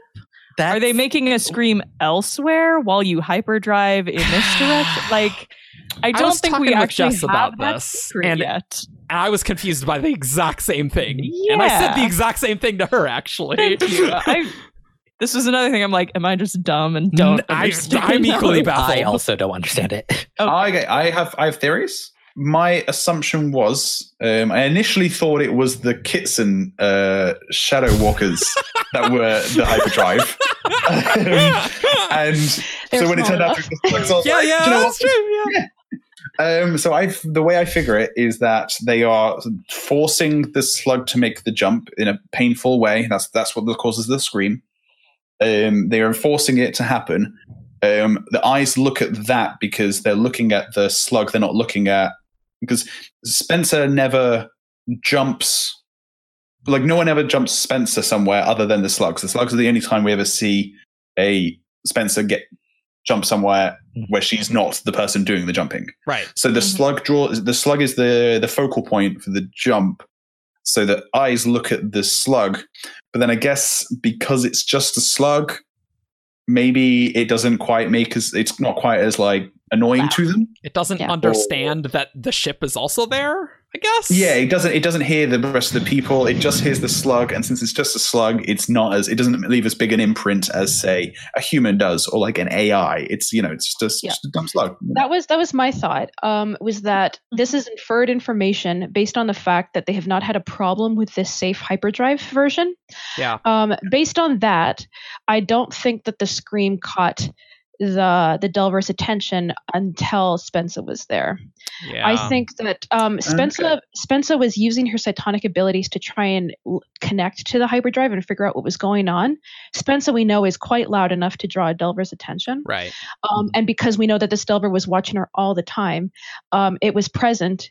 And then when we see the scream, we see that it doesn't just catch like the Delver's attention out of nowhere. It's looking at Spensa, and the scream just distracts the Delver momentarily from Spensa in that moment, and lets kind of Spensa like, oh my god, get away, like drop the cytonic sense and let it go. So based on this, like, this is my inference that by itself the hyperdrives are not actually loud enough to draw Delver's attention. It's just because this Delver was specifically following Spence's abilities, and she's also trying to use her cytonic abilities all the time. The scream happens to be in close proximity. And we notice that the second time that it's there watching Spensa while she watches the engine, that we get this line about like the scream doesn't distract the Delver this time. It's still trying to focus in on Spensa. A couple of the eyes turn back to her, yeah. Yeah. Like we see it happen twice. The first time the scream distracts, the second time the scream doesn't. This like because the Delver knows about it, I presume, and is just boring, and goes back to looking at her. Yeah. So that's my inference of like, I don't actually think the hyperdrives are loud enough to catch the Delver's attention. I think they are, but they're just not impactful enough. It's like you're like facing in one direction, and something happens behind you that you hear, so like you turn, but there's nothing happening there anymore. So you're not okay. Where exactly did that come from? Mm. So it's just like it's not enough to like so that they can pinpoint where it is. It just like it disorients the eyes, perhaps. So you guys all have a very different concept. My kind of working theory of what was happening. Because thinking of the way that I would solve this problem, knowing what we do about the dangers and whatnot, is I got under the impression that the scream was not coming from the hyperdrive itself, because it's just not really clear. Mm-hmm. And they talk about there being like cytonic communication between the bridge and the engineering room. Yeah. And they're like, why would they need cytonic communication? And so I think you go and you put a beacon way out in the middle of some crazy uninhabited space, nothing around for light years, and you cytonically communicate with that beacon, okay, we're about to hyperdrive jump now. They make a scream, so the Delvers like turn in that direction, and then you slip through like unnoticed behind, because it did definitely seem that the scream was making the Delvers turn away. And Spencer was like, oh no, that one has turned toward me, which would be the ship. I don't know how a scream in the ship would distract Delvers from the ship. I never thought about it like being physical space. Yeah. Yeah. I thought about it being cytonic space. It's the nowhere. Because the scream is what led me to believe and confirm this is that the hyperdrive is an organic being for one, because screams are made by things and animals and people. Whereas sort of like I think we kind of know, because of just the way the nowhere works, physical space doesn't necessarily have to matter. It's a spiritual realm. It's a spiritual realm. Is that I was never confused about the fact I don't think the Delver was actually trying to look for the ship. I think it was always looking for Spensa. It just the Spensa and the hyperdrive just happened to happen simultaneously, which is why the distraction happened. I'll take a look at what's that scream. Back to Spensa. Also, the ship is not causing inert matter. A planet or a ship doesn't hurt the Delvers. They don't care about that. Right. It's the minds. It's the cytonics. It's the animal minds. Animals' minds are not conscious or are fully conscious, which we know conscious behavior is what really aggravates them. It was when Spensa was talking to the Delver or interacting, they were being other people. They were taking their minds and putting them into other beings. They were only exploring conscious beings. They weren't this is a weak example because they only looked at a few people, but it was always people. It was the conscious people that the Delver needed to understand. I think it makes sense why they dislike AI so much then, because that is a conscious mind that is also causing a lot of electronic communication in order to be conscious in cytonic space. And in the cytoverse, it would probably be the most painful version. Is this? Yeah. I just reread it last night and I didn't get an impression that they specifically hated consciousness. I thought it was just the wireless communications. I didn't get that personally. Because there was a line about the laughter that really caught my attention. It was the loud cytonic stuff brings the attention to the other communications, the radio and the stuff, which brings attention even further down to the people. What laughter? When? There was a moment. Yeah, it's I think it's when Spensa's in the White Room. In the White Room, talking about this child. I'm looking. Oh, wrong book. Yeah, I remember the laughter is something she specifically reinterprets. That the Delver hears it as painful, and she has to show no. That's joy. That's happiness. Mm-hmm. Something like that. That does sound familiar. Why can't I search? Let me. Whilst we're searching, let me in. The stuff about the radio waves, the way I interpreted the Delver's attention was when they're in the nowhere, they only care about cytonics.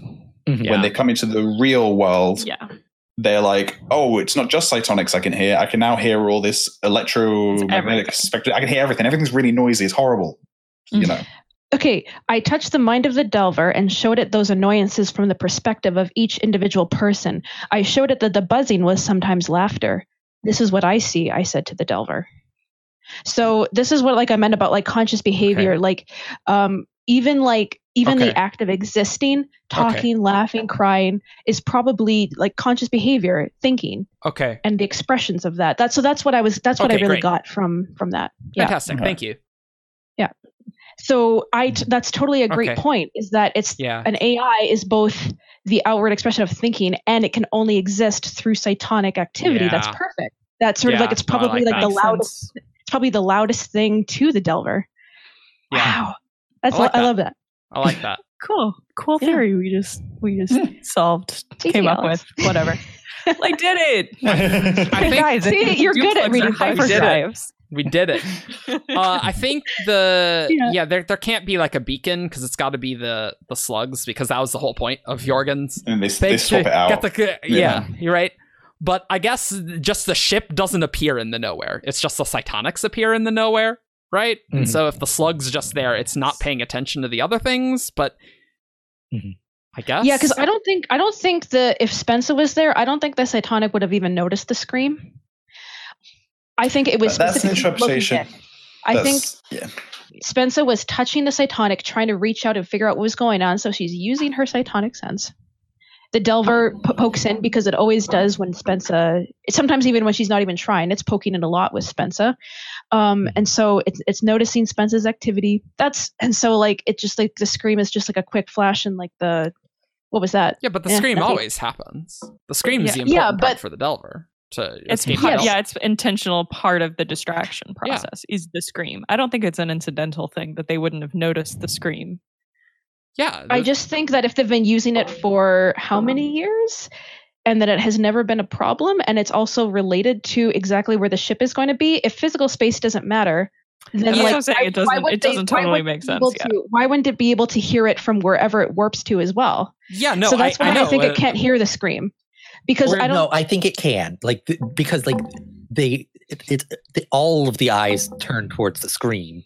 I don't think it's enough. It's short enough that like they can't pinpoint. The reason I think it's because we only see it when Spensa is there. Mm-hmm. That's why Spensa being like the point of view character. I don't think she's just an observer seeing this happen and like, oh, this is how the scream works. I think it's because she's there that they know that they're noticing. I disagree. I think we're talking about slightly different things. Very possibly. Because like I think you're Shannon talking about the Delvers noticing Spensa, and I agree that that's a Spensa thing. And hearing the scream. No, yeah. Well, Shannon thinks they only hear the scream because Spensa's there. I don't agree with that at all. I disagree with. I think the scream is always a part of the distraction process. And the weird thing that went wrong was they looked at Spensa instead of the scream. I think they were not interested in the scream is like the basic thing is that whatever the scream is, they take a look, they're not interested. And that's kind of it, because otherwise I think they would follow the slug if it was really that interesting. And we know they don't need to like actually follow it in physical space. So this is just inferred, nothing like lines. This is just all my inferred theory. I would say that is not how Spensa is understanding it. Yeah. Spensa definitely interprets the scream as an intentional distraction of the Delvers. And we know Spensa. She's not always sometimes. Right. No. But I think that is her working theory at least. Mm-hmm. And so that's what we've got to go off of. I think it's for whatever reason with these slugs, the Delvers can't follow it. Like it distracts them. But they can't like no GPS data, honestly. Yeah, it's just like... Otherwise, it's like, yes, they would have tracked down the slug and emerged. Yeah. But they can't. Like I need a better explanation of it's like, can they control when an animal screams? That's the thing. I mean, it just always... Just always happens. Can they make it so it only ever screams on like the before the jump, but not during the jump, not after the jump? Like, I don't know. That's a little shaky. As I said, my theory was that the scream was a result of what they do to make it jump.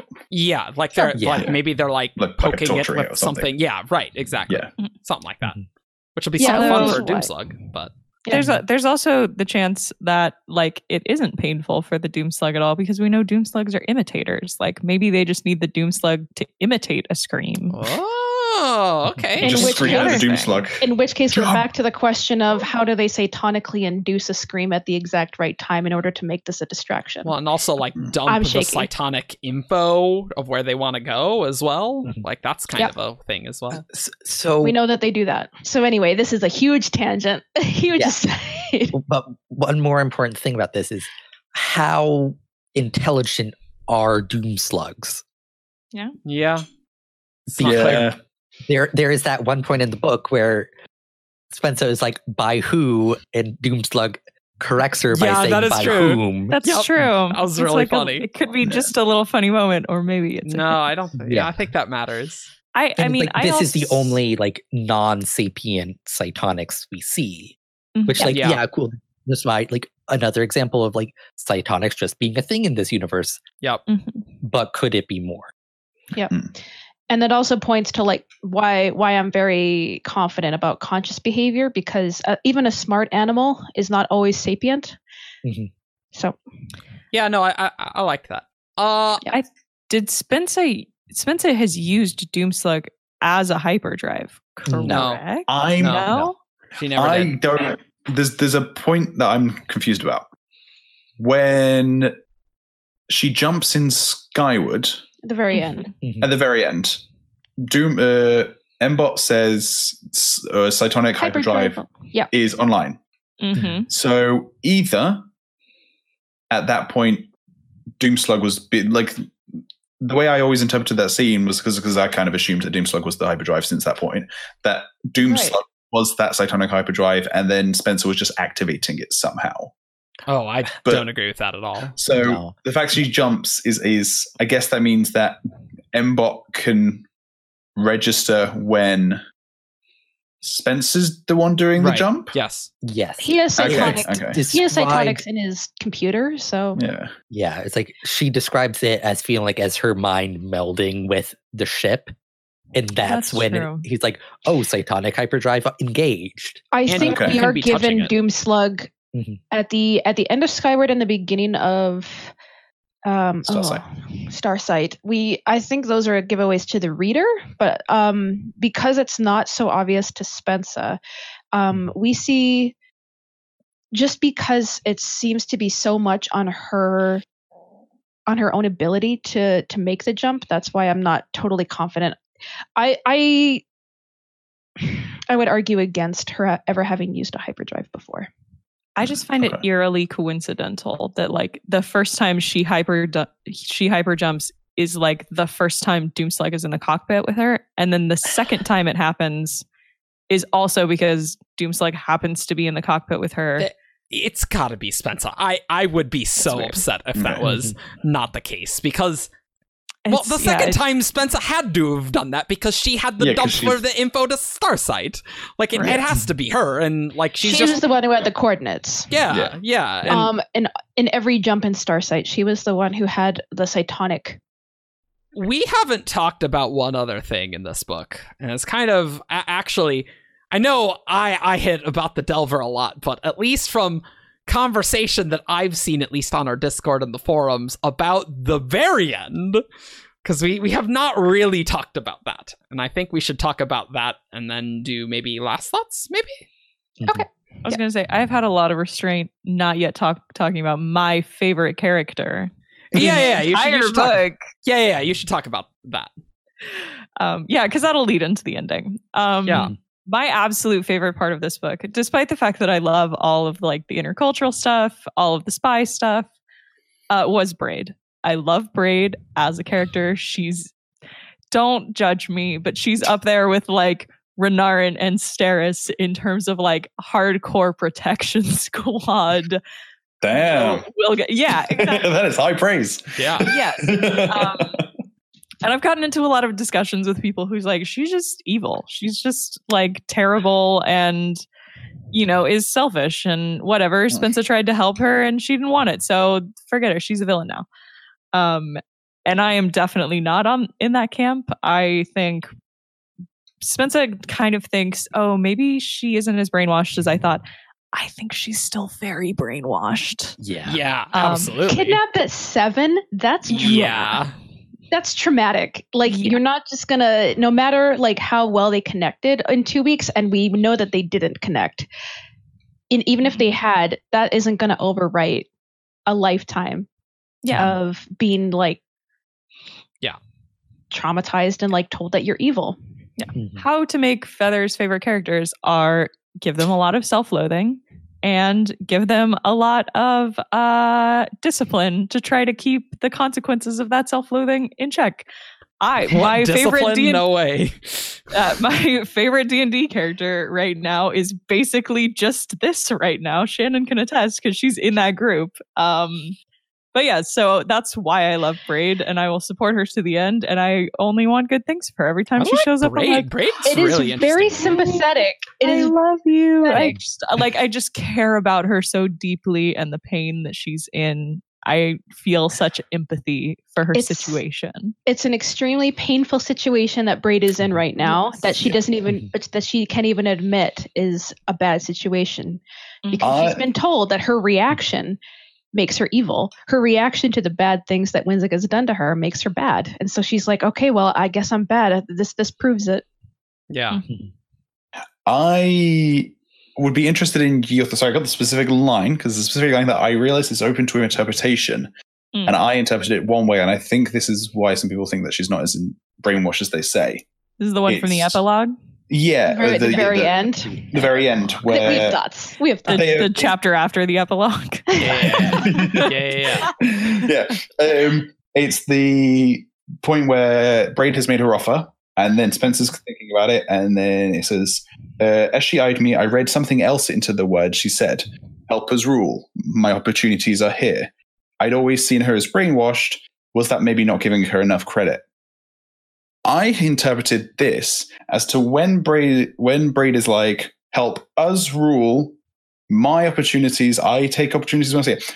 The way I see it is that she's saying, hey, Spencer, do you want to join me? And the humans can then rule the superiority. We'll take over. That's how I interpreted that. I think she's very much about Winzik. Yeah. She's unable to question him. Yeah. Okay. What I really liked about her offer to Spensa is that this wasn't signed off by Winzik. Yeah, that's true. She's offering it, and she's like, I can make it work with Winzik. Yeah, implying that, you know, it's sort of like, I can convince him this is okay. She did not get permission from Winzik to make this offer to Spensa. Yeah.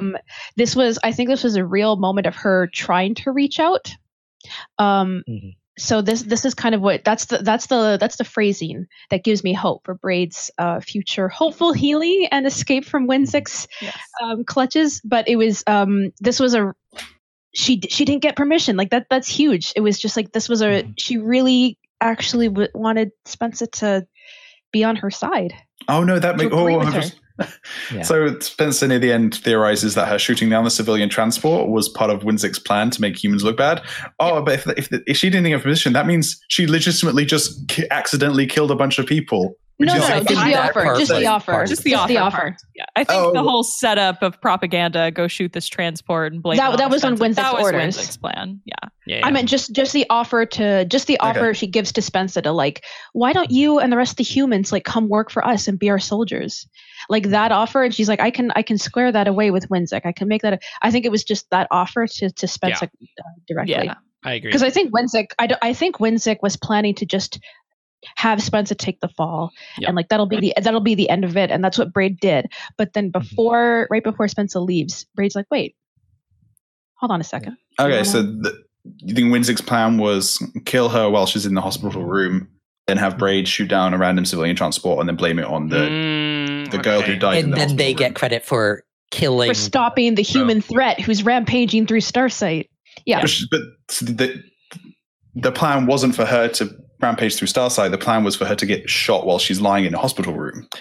Or something. No, they were get rid of her, stage something, and then move her dead body to wherever. Something like that. You know, like Brade will do something bad, and like, and then they don't have to have Spencer there on camera. They can just say that we did it, and they'll believe it, because we know that there was a lot of fighting and disputing going on at the time. Okay. That makes sense. I felt it was convenient that this coup happened right as Spencer woke up. That's very fortunate for Spencer.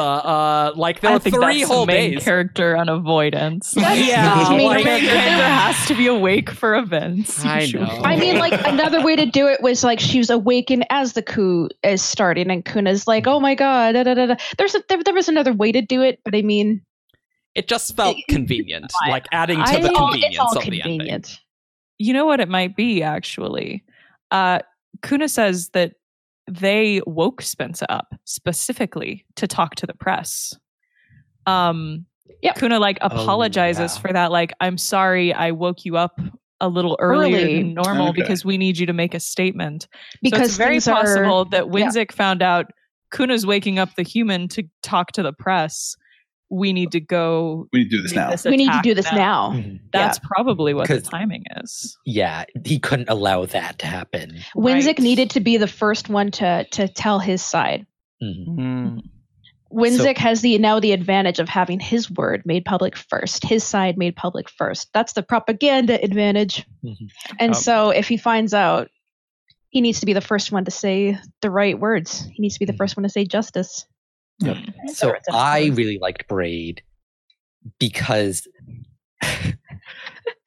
she's basically Spensa from Skyward. Mm. And now Spensa has to deal with Spensa from Skyward throughout all the trading. I can see that comparison. Yeah, that I like that. I do like that. No. I don't see the comparison. But I'm the impulsiveness and such. Oh, okay. There's like a line. And the flight. There's a line right after the one that you quoted, Ben, where she's like, "This is like if I this would have been a kind of thinking I would have agreed with." Like that's a line that she says. Oh yeah, it's literally the next line. The younger me would have applauded what she was doing and helping Winzik. Exactly. So like this is like past Spencer. So what did we think about the cliffhanger? I was fine with it. Yeah. I feel like it was a natural progression. It's like really we have more of an inkling of what the Delvers are. We know they live in the nowhere. Mm-hmm. There's the fact that like there are stable nowhere portals on different planets, which you can apparently live in and be alive without like spacesuits. It's like that's where they get the Eclivity stone. Yeah, interesting. Yeah, so there's matter there. Yeah, but as for the actual suddenness of it, I'm trying to think of a way of I can't think of a place you could cut it off where like there's other information that I would want. Like right now, I'm okay with it because my big concern was M-Bot's state. Yeah. So it's sort of like if you cut it off before then we're gonna spend the next few years wondering like, is M-Bot okay? What the heck? Mm. So this way, like we know that he survived. I don't really care about Doomslug, to be honest. But I don't care. But so got M-Bot to safety, and we know that he's going to be okay. Right now, you can't keep just writing the book because to like what happens, like mm-hmm. Especially if there's about to be a time skip. If the process of getting the split in the superiority might be very interesting, but it also, I think, could be done. We could just catch up to where they are very easily. And the reveal of what the knower is actually like, I think, is best saved for the next book. Like, let's keep something really interesting and exciting for like what that is going to be for the next one. And so I can't see a way it could have been done differently. I liked the false epilogue. I'm a sucker for stuff like that. I love it. Yeah, it's the epilogue started. I actually thought I was like, man, there's still 6% of the book left, and it's the epilogue. That can't be right. And I was like, man, that's not a goal. When you get that feeling of okay, everything's happened, you've got that calming feeling, and then Spencer's like, something's not right, and then you feel something's not right, and then it goes, bam, here's a new chapter, and you're like, oh, and then it really kicks off. And it's like, I really like that kind of synergy of using the format you have, which is a book, and using that to make the reader feel something. You're utilizing the medium that you have in a really good way. Yeah. I really liked it. Example of Brandon is an author. He writes books. Like, he can do things with the format of a book in ways that like he couldn't do with a script or a graphic novel necessarily. Yeah. It's very interesting. Brandon, I like that he didn't let us go on with the false assumption that things in the superiority were going to be okay. Yeah. Like if he ended it in a place where we're like, what if we were like sitting here theorizing, like, do you think Winzik is going to be a problem in the future? Like, let's just get that out of the way. And like, so like, I would prefer having realistic expectations for what the future books are going to be than starting the next book and being unpleasantly surprised with all of Spence's work maybe being for nothing. It's sort of like, I think this was I think he had to show the Winzik doing his coup and the superiority about to be split, because like I think in terms of like how books are crafted, I think I would have been almost more disappointed to open the next book and find out, time skip or no time skip, that all of a sudden like, oh, Spence's gambit didn't work and the superiority is split and da-da-da-da-da. Like, I think this gives us better expectations, more clear expectations for what the future of their relations are going to be. So that's another thing.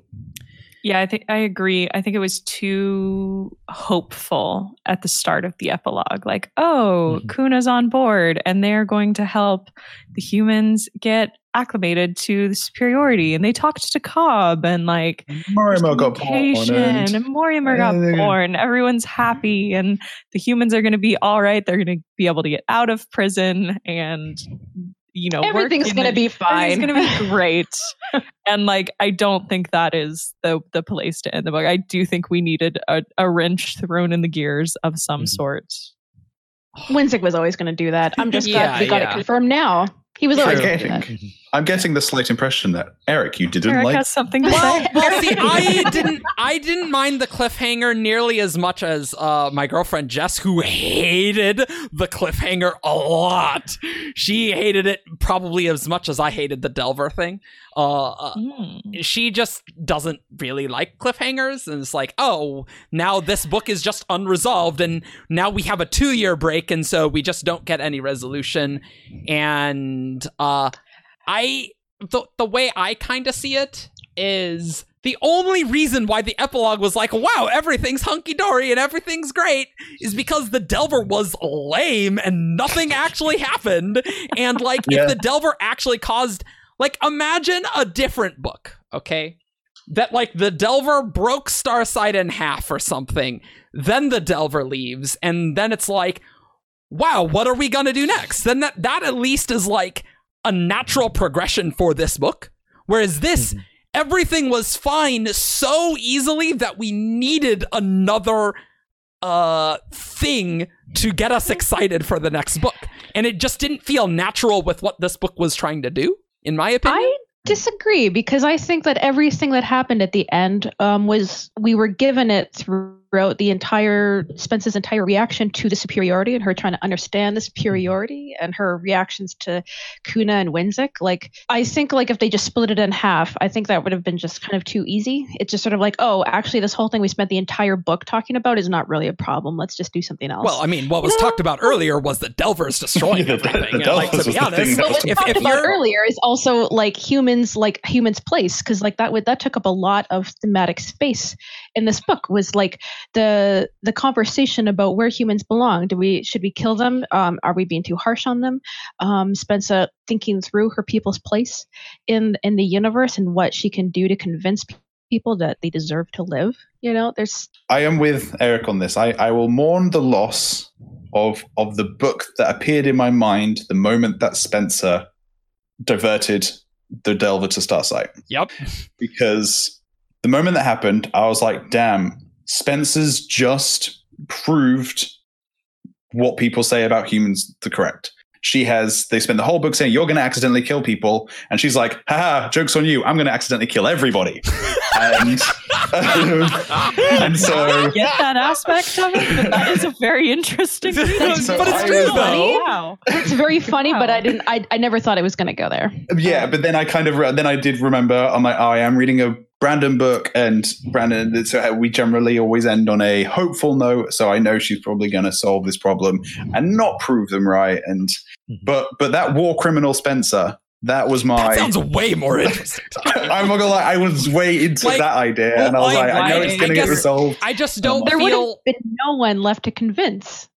Well, no, there's plenty. The superiority didn't need to all die there. Like, it's just the regional government, and there probably would have been a lot of escape. No, the High Chancellor was there. Well, okay. They managed to evacuate a bunch of people before the thing, because, okay, this is something I really didn't like, is they opened the shield on the other side of Starsight to the Delver, and I'm like, is the Delver, can it not just go around to open part of the shield? I'm like, we don't understand how its attacks work, but is it really so easy that you could just... thinking as if the Delver knows what's going on down there. It's like, it doesn't care that that side of the anthill is more open, it's just going to go straight through. Okay. It doesn't I don't think the shield is actually a deterrent to the Delver. I think if it just wanted to slide through Starsight, Starsight would have been, you know, done. Why did it do that? I was going to say no. The shields are definitely a thing it doesn't like. Shields do work. They just don't last very long. Right. Yeah. That's true. But I guess I'm thinking about cliffhangers I liked. I don't know about you. It's entirely possible people feel differently on cliffhangers. But the cliffhangers I liked are the two that come to mind as well of Ascension and like Infinity War. Like those are two examples of like there's a big thing that happens at the end, but the entire book is building to an event. And like I don't feel this book was building to that.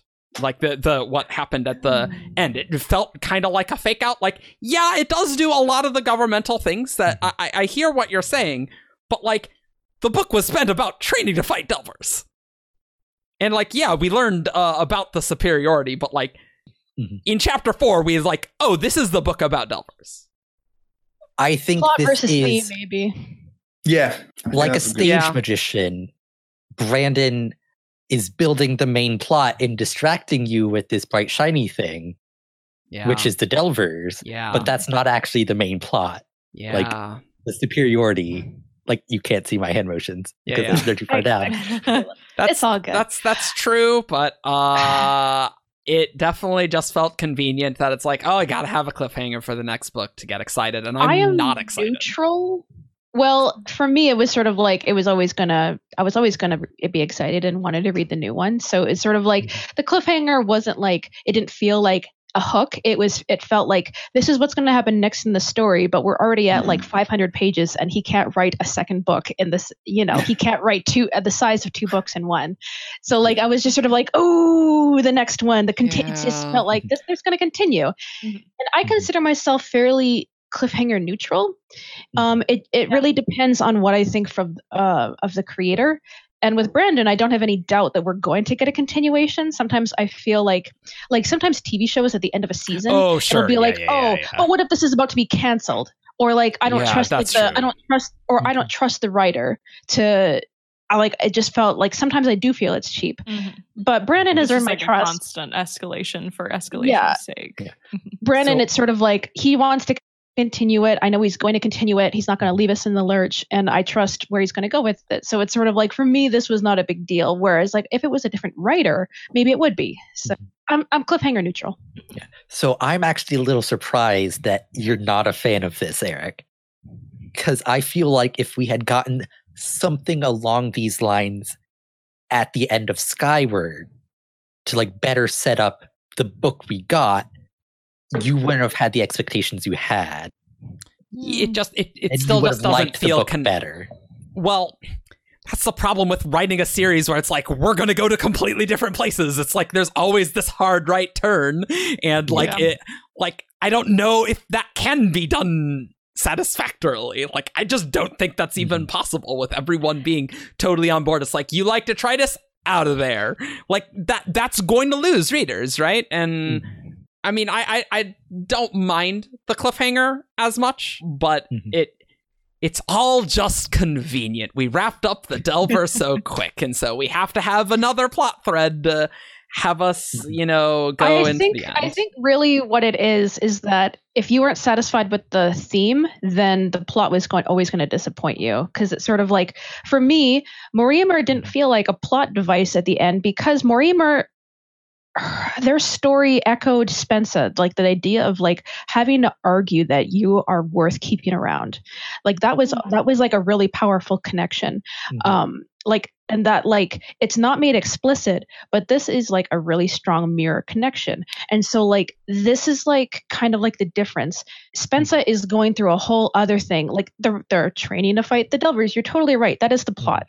But the theme of it, Spensa is otherwise extremely occupied with her people and relating to the superiority and finding the similarities between her people and the people of the superiority. Like that's the theme is like belonging. And, you know, like, do we deserve to be here even? So like I feel like that might be the central aspect of like our different takes. Now that I think about this, I get that with the theme, but like the cliffhanger doesn't connect with the theme that you just said. Like if you're saying it does. It does. The cliffhanger is because Spensa suddenly needs to escape. She suddenly needs to escape because Winzik is doing a coup. Winzik's coup is entirely about the existence of humans.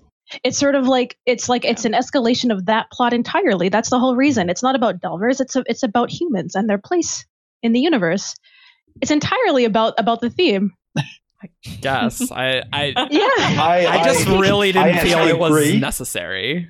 It's made me realize that I haven't really gone into what I really didn't like about the book. Oh, you should probably talk about that. I should probably talk about that a little bit. Okay, so I said in the beginning, the first half for me I thought was terrible. Like not just like not for me, but I thought it was just like bad because you spend a good 30% of the book is just her arriving at Starsight. Her thinking about going to Starsight, having Kuna and M-Bot just explain things to her while she doesn't do anything.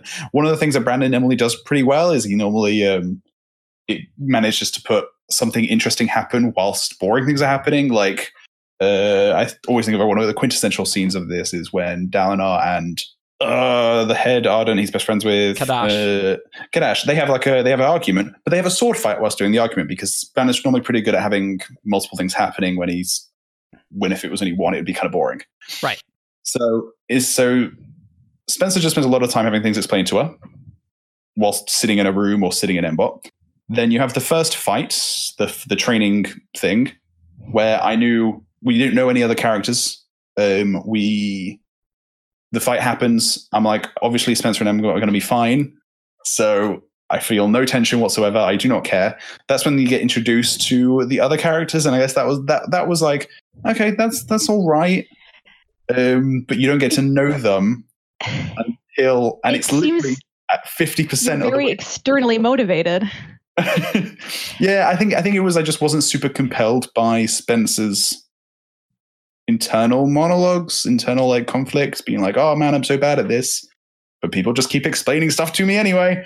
And so it's exactly 50% of the way through the book is when the Delver maze is introduced. That's when I started, that was I really liked everything Delver related. Everything else I was like, so funny. That's so yeah, that's so I was different because it's like the conversation is the interesting part. It's like, I like that. It's intrigue. It's the most interesting part of this book to me is the superiority itself. Yeah. And the question of, is their philosophy good? Do they actually live up to their philosophy? What have they needed to sacrifice in order to achieve this philosophy? You know, should the humans be trying to join the superiority? Should we be trying to overthrow the superiority? Mm-hmm. What are their real motivations and things like that? And that was a lot of what we were getting like, okay, we're meeting this official and we're meeting this official and there's tension and there's a trained human here. What the, like all of that was super engaging to me. Trying to figure out these new characters who had a lot of power that were new to Spensa that she needed to figure out quickly. But we already knew from Defending Elysium that these races were a bit... I didn't read Elysium until I actually totally agree with that. I actually completely disagree because we got like a couple paragraphs on what the superiority were about. It's sort of like, that's not a real exploration. It's not like what they actually think, how they think, what like whether it's worth it.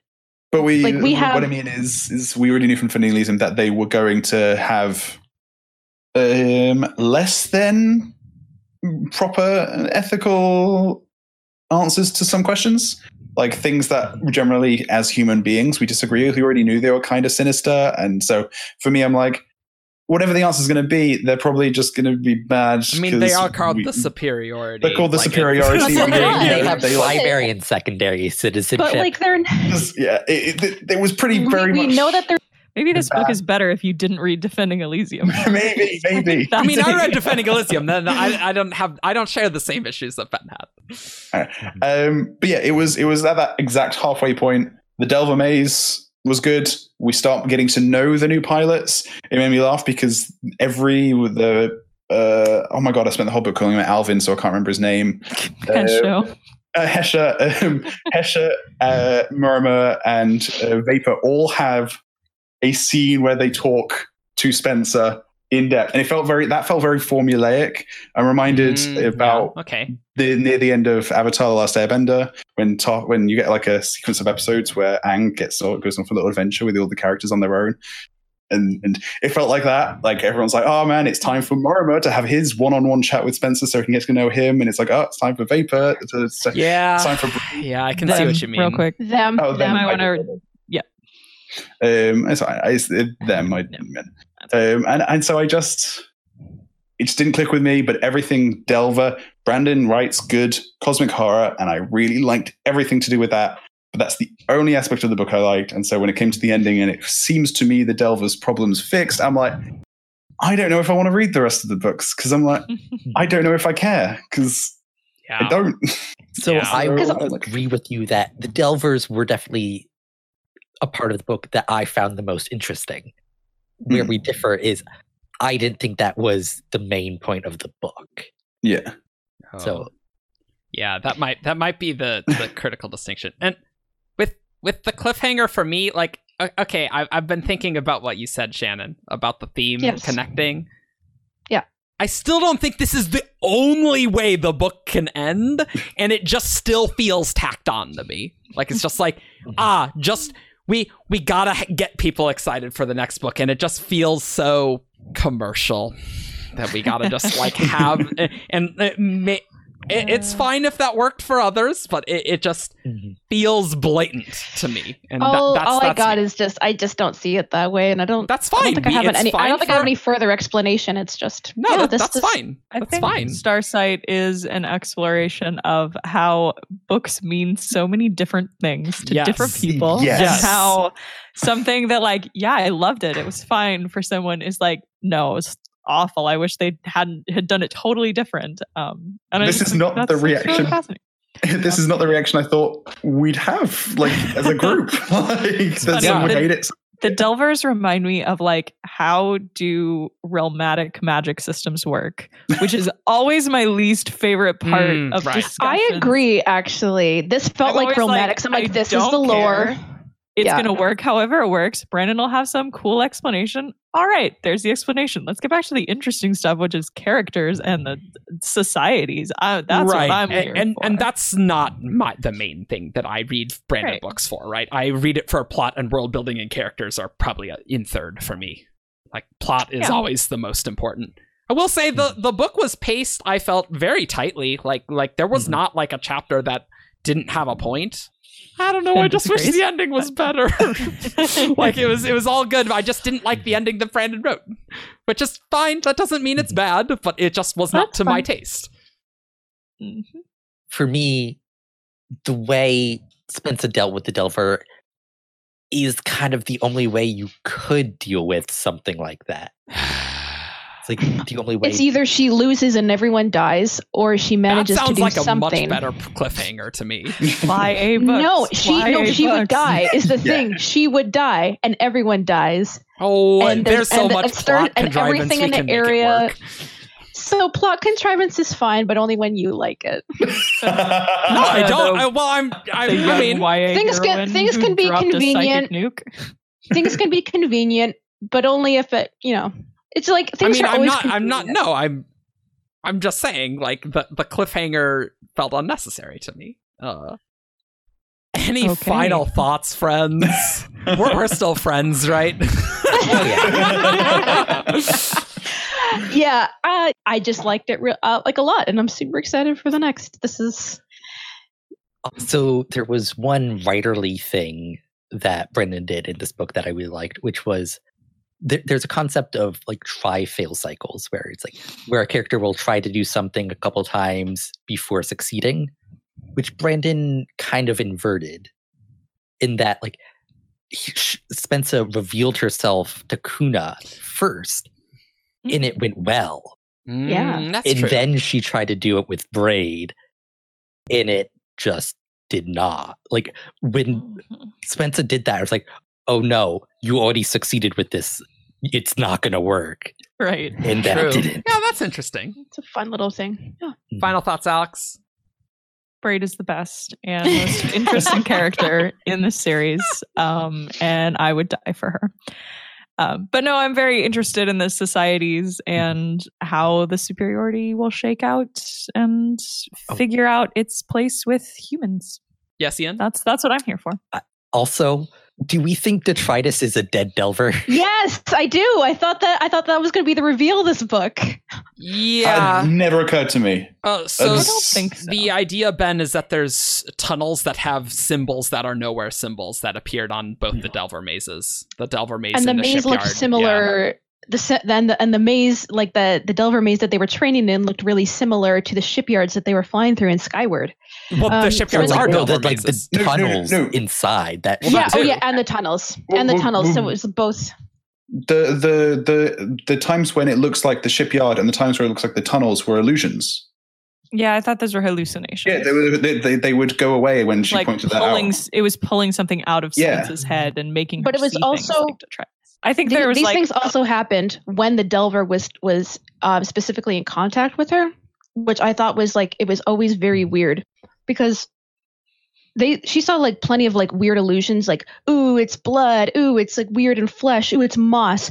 Yeah. But when the Delver was peeking in, that's when it looked like Detritus. Yeah, because it was pulling those memories from her mind. Mm-hmm. Yeah. Why Detritus? I think it was just a connection with Spensa. But there's nowhere symbols on Detritus. Yes. Hesho mentions those symbols were around where they mined the Eclivity stones. I assume those symbols were related. That matters a lot. Yeah, so I figured that's just the reason they're in the tunnels on Detritus is because that's where the humans would go to nowhere and mine Eclivity stones and come out. Okay, I they're think just, we need... the symbols on a Stargate. I think we need another lore predictions cast. We need another lore prediction cast. Yeah. I think, having reread that and people were asking, is Detritus a Delver?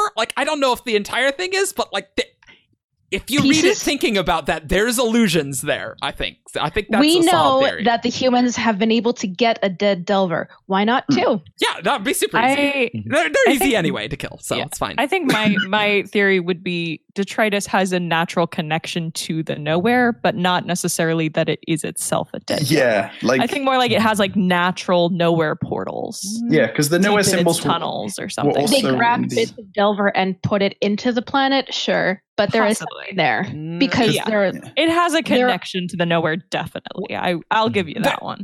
We'll talk about the this. Tunnels and shit. We'll figure it out. Okay. Ben, final thoughts. I will read the next book purely so that for this podcast. If I wasn't on this podcast, I would not be reading. I wouldn't even finish Starsight, to be quite honest. Grace, Grace said the same thing that if it wasn't Brandon, she would not read the series until it was done. Yeah, Grace said the same thing. And wow. Yeah, and I'll say me and Grace spoke a bit because when I found out she wasn't going to be on the podcast, I started using her as the person to talk to about this. So yeah, me and Grace agree on a lot. I thought it was much. This book was much less tense than Skyward personally, and it was not quite what I was expecting out of a Skyward sequel. But it was pretty good, and I just have personal issues with the ending. That's my thoughts. And I do feel deflated and I am not excited for the next book. I'm still excited. I'm sad about M-Bot though. I am curious what's going on there. That M-Bot's arc was really good. We've done a third podcast where we barely talk about it. Sorry about we love you. You're just not plot interesting. We're all in agreement about M-Bot being great. Yeah. Okay, Ben, bring us in because holy crap, this is another ludicrously long episode as per frickin' usual. 2 hours and 45 minutes. Oh my god. Ooh. It's time for Who's That Skyward Character? This character is from Roshar. Menace. Tien. Tom. Mraze. Void in drag on a horse. It's time for Who's That Cosmere Character? Caw. I'm going to lose. Because I think I'm also going to lose because I did not reread Skyward. Yeah, me neither. And I did, but I'm not great at names. So. Great. Also, and don't care about Skyward quite as much, unfortunately. I care about Starsight so much more than I ever cared about Skyward. And I know Jess has sent in some, Ben, and I know she's written most of the Skyward Flight articles, so I'm terrified. I am basically...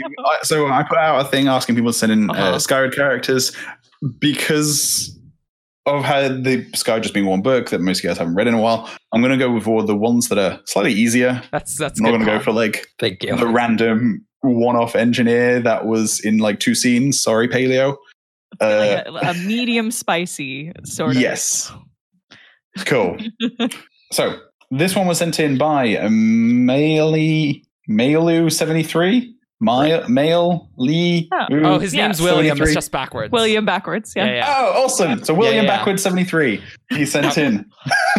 Clue number one: this character is described as distinctive. Oh God. As what? As what? Distinctive. Arturo. It's not Arturo. I'm not going to be able to make real guesses because I totally don't remember names. But I'm going to go Skyward characters. We got like the Skyward Flight person who had like the bright blue hair. That's Bim. It is not Bim. Okay, cool. Between the four of us, we have 20 guesses. We could get through a lot of the Skyward characters. That's a lot of Skyward characters. Like, we could just get there. Hey, you know, someone could have sent these in and there's actually a Starlight character in there. You never know. Is it FM? It is not FM. Okay. Just gonna go with Jorgen. Whatever. It's Jorgen. I thought I'd start easy. That was my other guess. I was like, obvious. I was like, Jordan's the only one I'd be able to guess, and he's just, we're not gonna choose it. Right? I should have guessed it. I was like, it can't be Jorgen. I'll guess FM. Flawless. Let's end the episode. Great, we did it, everyone. No, just kidding. Let's do it. Clue number two is this character's alive. That's a joke. Clue number three is this character had a hard time explaining to people how they feel. Clue number four is this character frequently gives advice. And clue number five is this character feels way down by someone else's expectation. His name's Jorgen Wade. Cool. You didn't get the pun? Oh, that's a good pun. I like that. That's a good pun. Right. Should I go for a hard one then? Oh God. Sure. Harder than Jorgen. Okay. Let's not do Spensa next. You're going to regret saying that. I already regret it. Who's this one from? Okay, so this next one was sent in by 8Giraffe8, who says we're allowed to criticize their clues as much as we want. So we always do that anyway. So. We always do that anyway. Aww. So, clue number one. This character is female. FM. It's not FM. Ironsides. It's not Ironsides. Spencer's mom. It is not Spencer's mom. Did we get a name for her yet? No, we don't. We still don't have a name for her. She moved. Is it Dr. Theor? It's not Dr. Theor. Ooh. Okay. Clue number two. This character works in the administration. Uh-oh. Administration? I'm out of guesses. Kuna. Kuna. Wait! Are there Starsight characters in here? Or are these Skyward characters? This is Skyward. Better, I'm guessing. Okay. I thought it was only Skyward characters. Yeah, because he set this up before Starsight came out. Is it Jorgen's mom? It is not Jorgen's mom. Oh, that's good though. She has a name, but I forgot who that name was. Yeah. Oh no, maybe I should double check then, just in case. I'll double check. Does it end with wait? There's nothing in here about whether they're not being sent Jorgen's mom, so it might be.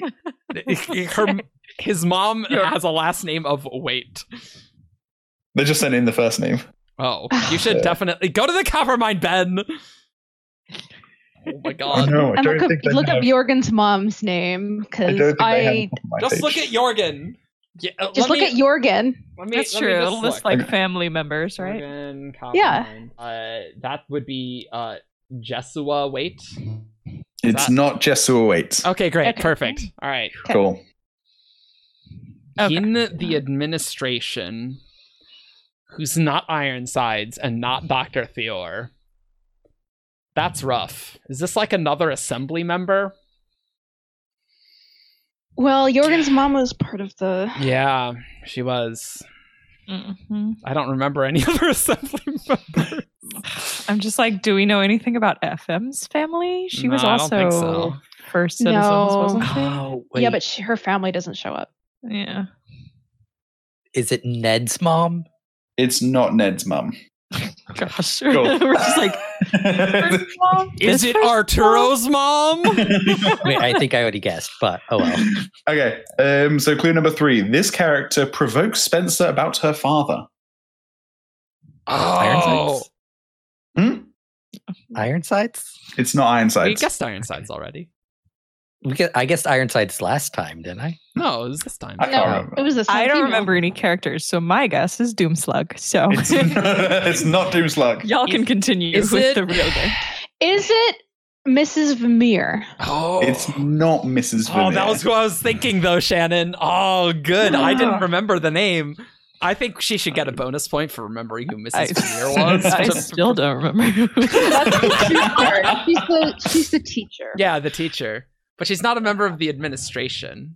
But she's the female character in authority. I know. That's why I was going there. I'm 100% with you there. Oh my god! I have no idea who's. I don't know. I'll pass. We're gonna hear it and be like, "Oh my god, them." I don't think you will. Character number 4. Clue number 4. This character is around Spencer's age. In the administration? Oh, it's Dia Vermeer. Damn! Yeah, it's Dia. Boom! That's Mrs. Vermeer's daughter. Oh, yeah. Who is number 5? Yes. Was in Spencer's class, and she's a little not very nice person. And she bullies Spencer about that. What does it mean? She's in the administration. What does that mean? That's where her job placement is. Oh, okay, yeah. She got a job there, so yeah.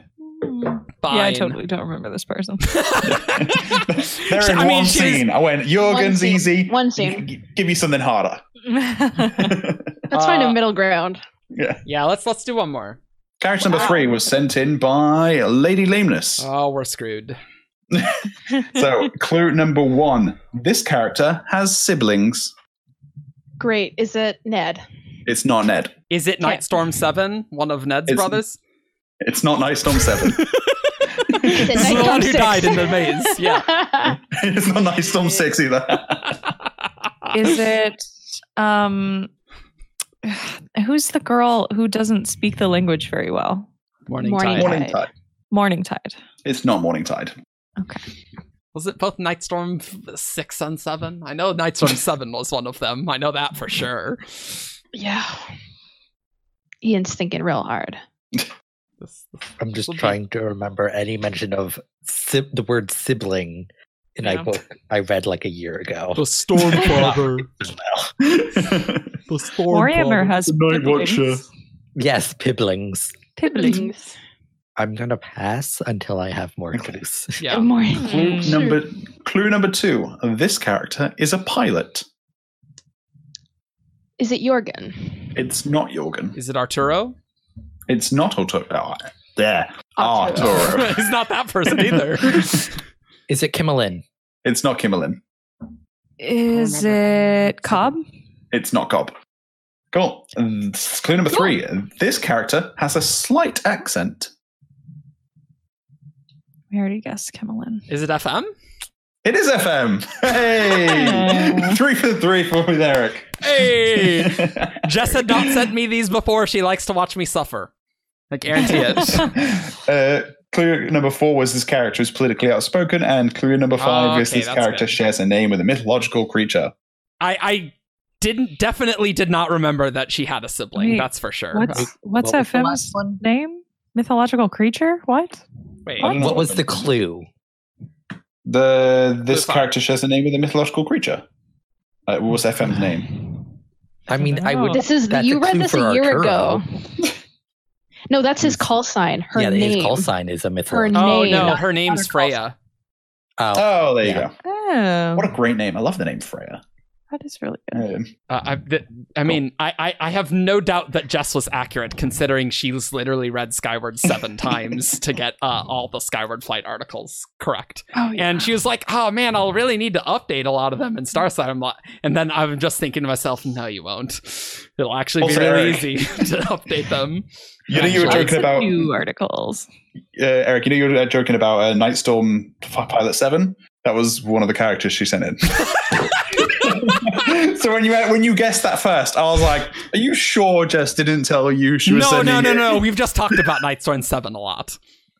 We have a very interesting relationship. All right, cool. All right, guys. Well, this was a fun and very peaceful Shardcast. And if you want to support, we're all in agreement. The Superiority would be proud of us. No aggressiveness without overt aggression.